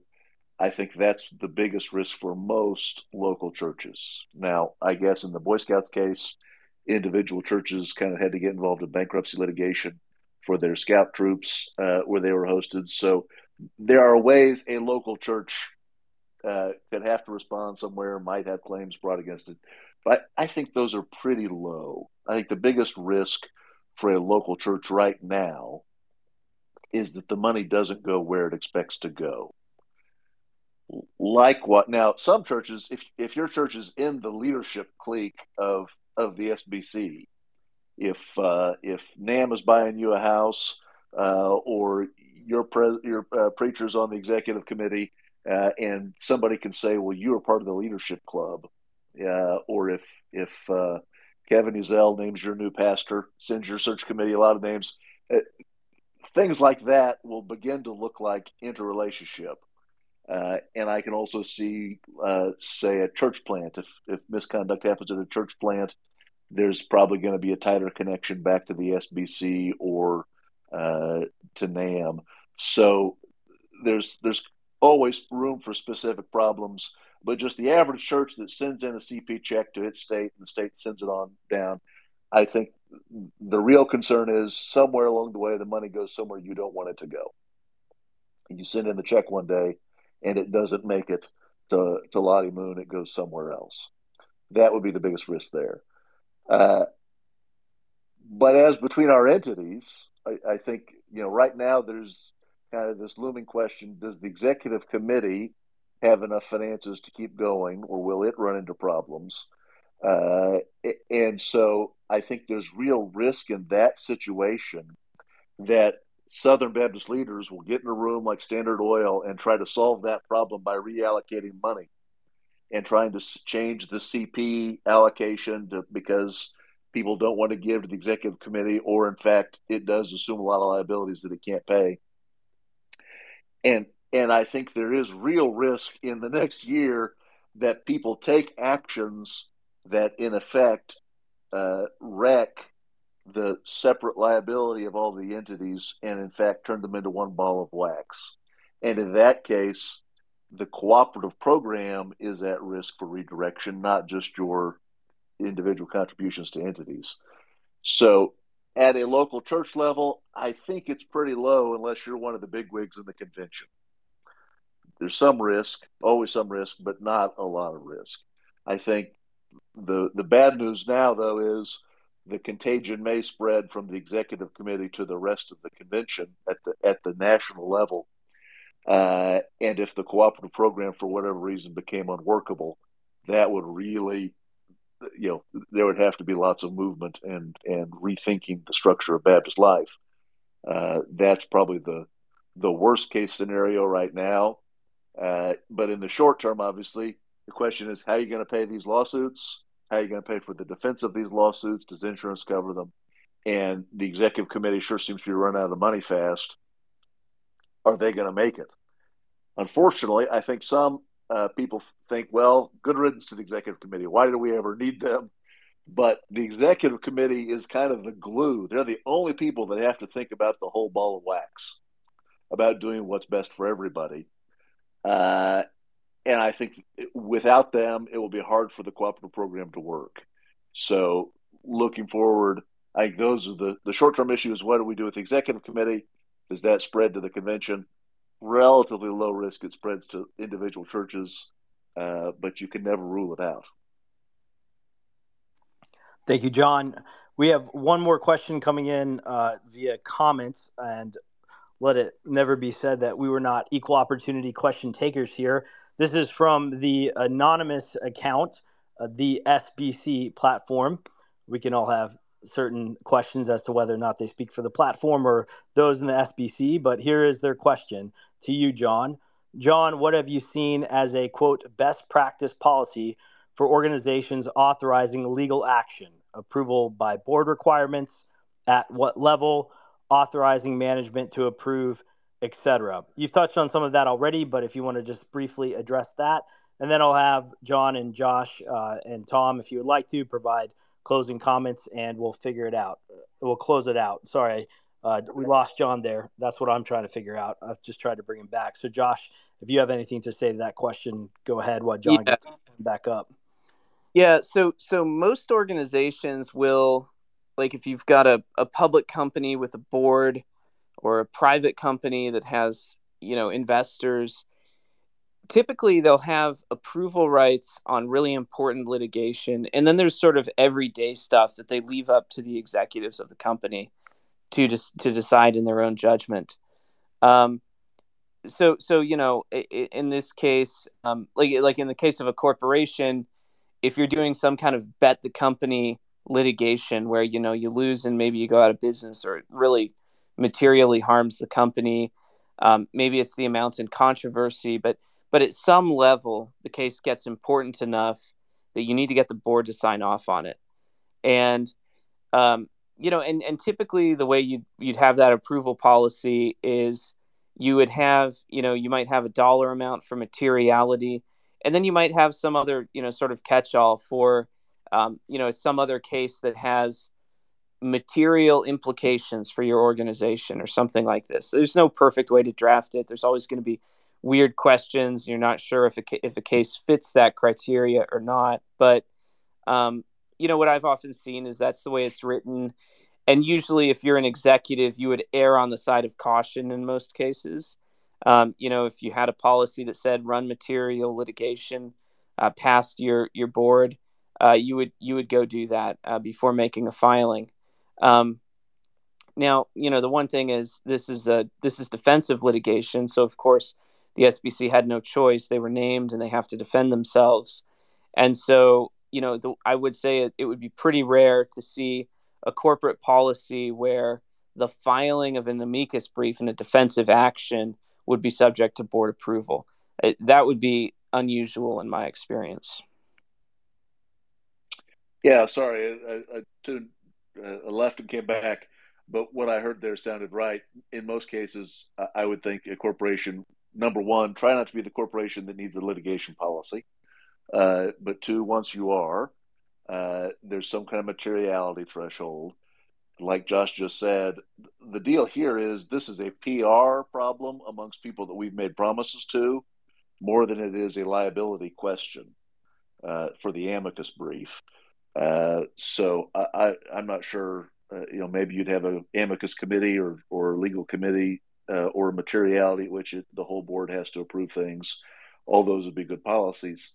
For the SBC specifically, uh, I, if I were sitting in Nashville, I would probably appoint a committee for the Southern Baptist Convention to think about litigation. So it's not the president. Uh, I understand the the executive committee has ad interim authority, uh, but they're often named in these lawsuits themselves. And so there is kind of this uh, potential conflict, maybe not actual, but at least potential, that the executive committee's interests are different from the SBC. That the SBC would point the finger at the executive committee as a corporation, uh, or the or vice versa. Uh, and so, rather than have one person make all the decisions, who's uh, you know elected because of their moderator skills, uh, if somebody needs to do something for the convention, maybe the executive committee needs to have an independent committee appointed for the purposes of the Southern Baptist Convention's legal strategy. Now, I think the issue is they're going to hand it over to insurance counsel. If if if we have insurance, it looks like we probably do of some kind, then we owe it to the insurance company to let them put up a reasonable defense. And so, for the most part, we're going to let the insurance company lawyers try whatever theory they want to try. But if for whatever reason they want to try some theory that we would object to, or we have to make an independent decision, uh, you would not want that necessarily to be your best Robert's Rules guy. You want that to be a group of people who are independent and can think about the best interests of the convention. That's probably not a victim advocate. That's probably not one of our consultants on ARITF.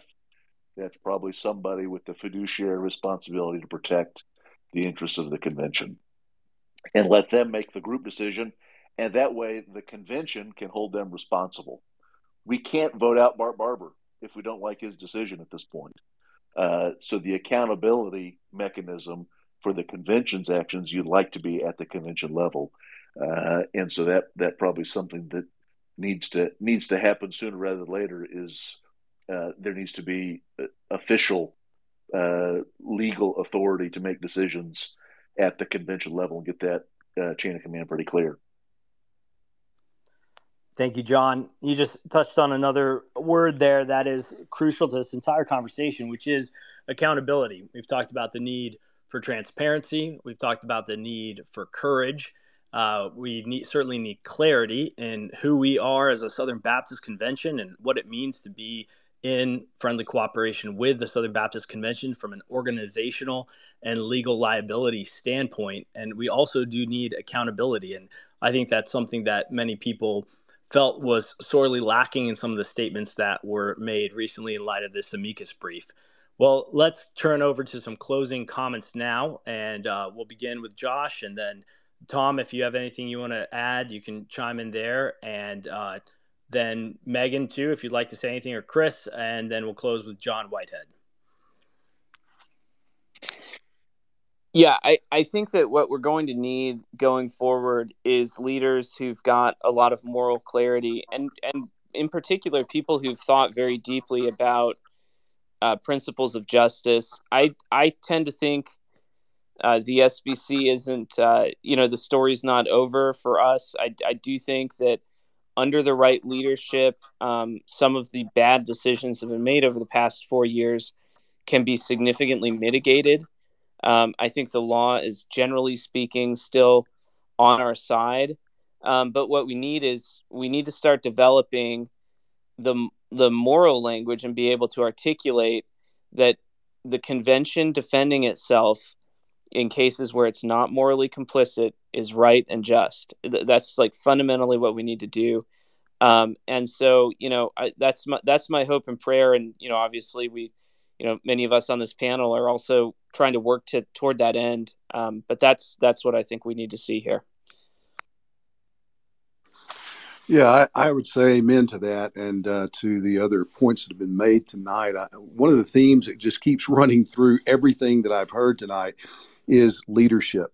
And we desperately need new courageous, convictional leadership in the SBC. We need it at every level.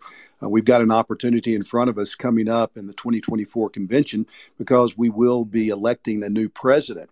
And we'll have an opportunity, I hope, to vote through the Mike Law Amendment as well. So I would say to all Southern Baptists uh, show up at Indianapolis if you have any concerns, any hope for the future of the SBC, and pray that God will provide for us uh, candidates that we can elect that will be convictional, courageous leaders that are willing to stand up and, and to resist the onslaught that inevitably is going to come when we take our stands convictionally and say, no, we are not going to kowtow to the social justice mobs. We're not going to kowtow to those who would try to intimidate us into fulfilling their agenda that is contrary to the agenda of the Word of God. So I plan to be there, and I would encourage every Southern Baptist who can, at all possible, to show up in Indianapolis. Thank you, Tom. Uh, Chris, do you have any closing comments for us? Yeah, I mean, really shouldn't have any uh, because I'm among brighter lights for sure. So I'm thankful for everybody who's spoken tonight and give us some clarity on this. I will say uh, that it's very disheartening to see uh, leadership who use a particular ploy to take political power, uh, then turn around and do the very same things that they had accused others of doing. I think that needs to change. I think we need character in leadership in the Southern Baptist Convention. It is important. It is worth fighting. It is worth saving. Uh, Lord have mercy on us. And we hope that that happens. I hope that people will show up in Indianapolis to vote and make the right decisions. Uh, there's some big things before us. A lot of this bottlenecks at the issue of egalitarianism and functional egalitarianism, our view of men and women and their proper roles uh, in God's created order. And then also uh, the issue of the 990s and transparency. Uh, you know, Jon was speaking earlier about transparency and the need for that, especially in the internet age. We need transparency, and the financial issues are not totally separate um, from the uh, the abuse issue and handling that rightly, uh, even as pertains to specific entities. And so, uh, I'm encouraged by the the space tonight and the thoughts and the things that have been said. So, thank you all. Thank you, Chris. And we'll go to Megan. And then after Megan's done, I'll close us out. Um, you know, I think just to summarize, I would say I, I want to encourage people that um, I, I, I don't want to see people being emotionally manipulated over an issue that is a serious issue that does require our empathy. It requires um, us to show compassion for victims. Um, and a, a sober mindedness in approaching what we do next. But at the same time, I, I, I think that we have to stop with this sort of crouching fear of being labeled abuse apologists if if you say no actually what you're saying here isn't correct. That's not the correct information. That's not what happened. Um, and i think if we can sort of respond to what i see as a very emotive push with just facts facts facts at the same time in love saying, look, I understand that there's real pain here and there's real hurt, but I don't believe that um, the better part of righteousness is allowing false narratives to flourish. Um, so, you know, my word would just be I really want to encourage people to one, it is not justifiable or responsible or Christian to make claims that aren't true just because it's sort of floating out there in the ether sphere and you think that that sounds right to be on the side of abuse victims. Therefore, I'm going to go ahead and say that yes, we should all rally to uh, down with the executive committee or, you know, yes, I'm going to retweet everything I see that's negative about the SBC and abuse because it feels right. Because I don't think that that is um, something that you can justify biblically either. So that would probably be my closing word. Excellent, thank you, Megan and Jon. Why don't we go over to you and you can you can say your piece and then we'll close this one out. Yeah, sorry, my uh, my microphone is dropped. My AirPods are dropping, so uh, I hope you can hear me. Uh, 84 of you have made it here. Uh, I guess the the word I want to give you is uh, let's hang on together. Like I said, there are Baptists that really believe this stuff, uh, and and those are the Baptists that need a Southern Baptist Convention. There are people that are not going to get what they want out of the SBC because it can't give them what they want. Uh, and those people will leave. In fact, I, I, think some people that have left have wondered why some people are still behind. You know, we told you, we told you it wasn't worth its salt. We've left. Why haven't you left with us? Um, and so, it, at some level, the SBC cannot give everybody what they want, and it's going to get smaller. Uh, but we need conservatives to show up, be transparent, bond together over uh, what it is we believe together the Baptist faith and message is the statement of faith. We believe these things are true. We need an organization that upholds the Baptist faith and message. There are lots of parachurch organizations. We're going to need an SBC for the people that believe it. So I hope uh, conservatives are listening. Go to Indianapolis, vote for the law amendment, get to know one another, because we've got some work to do uh, as as we kind of revive Baptist polity amongst the people that really do believe in the Baptist faith and message. Uh, we may lose some folks that send us some money uh, just to be part of us and put the name on the plaque. Uh, but there's going to be even no, no, matter how hard we crash, we may crash. We're going to crash together and make the best of it afterwards. Uh, and those are the friends we need to start making. Thank you, Jon. Thank you to everybody who has tuned in this to this space tonight, and for those who will be listening on the recording. This has been an incredibly helpful conversation, shedding light on the recent uh, controversy and conversation about an amicus brief that was joined by the SBC and other entities in cases that have uh, implications for the broader conversation about the sexual abuse issues and reform in the Southern Baptist Convention. Thank you to our panelists for joining us. And for my closing comments, I will just remark that it is important that Southern Baptists recognize the bounds of their cooperation that are doctrinally rooted We are a cooperation of churches that have joined together because we have shared commitments to the supremacy and the authority of God's word and what it says about how we should structure our churches and uh, who should be a pastor.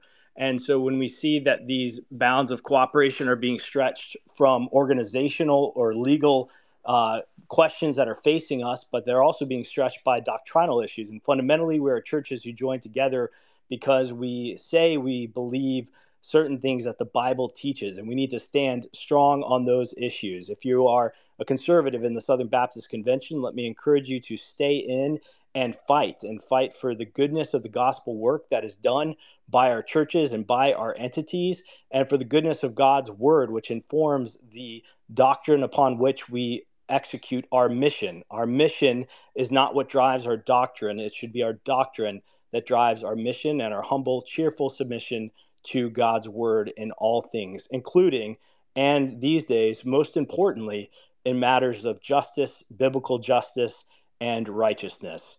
And so, thank you again to everybody for joining us tonight. We hope to see you in Indianapolis 24.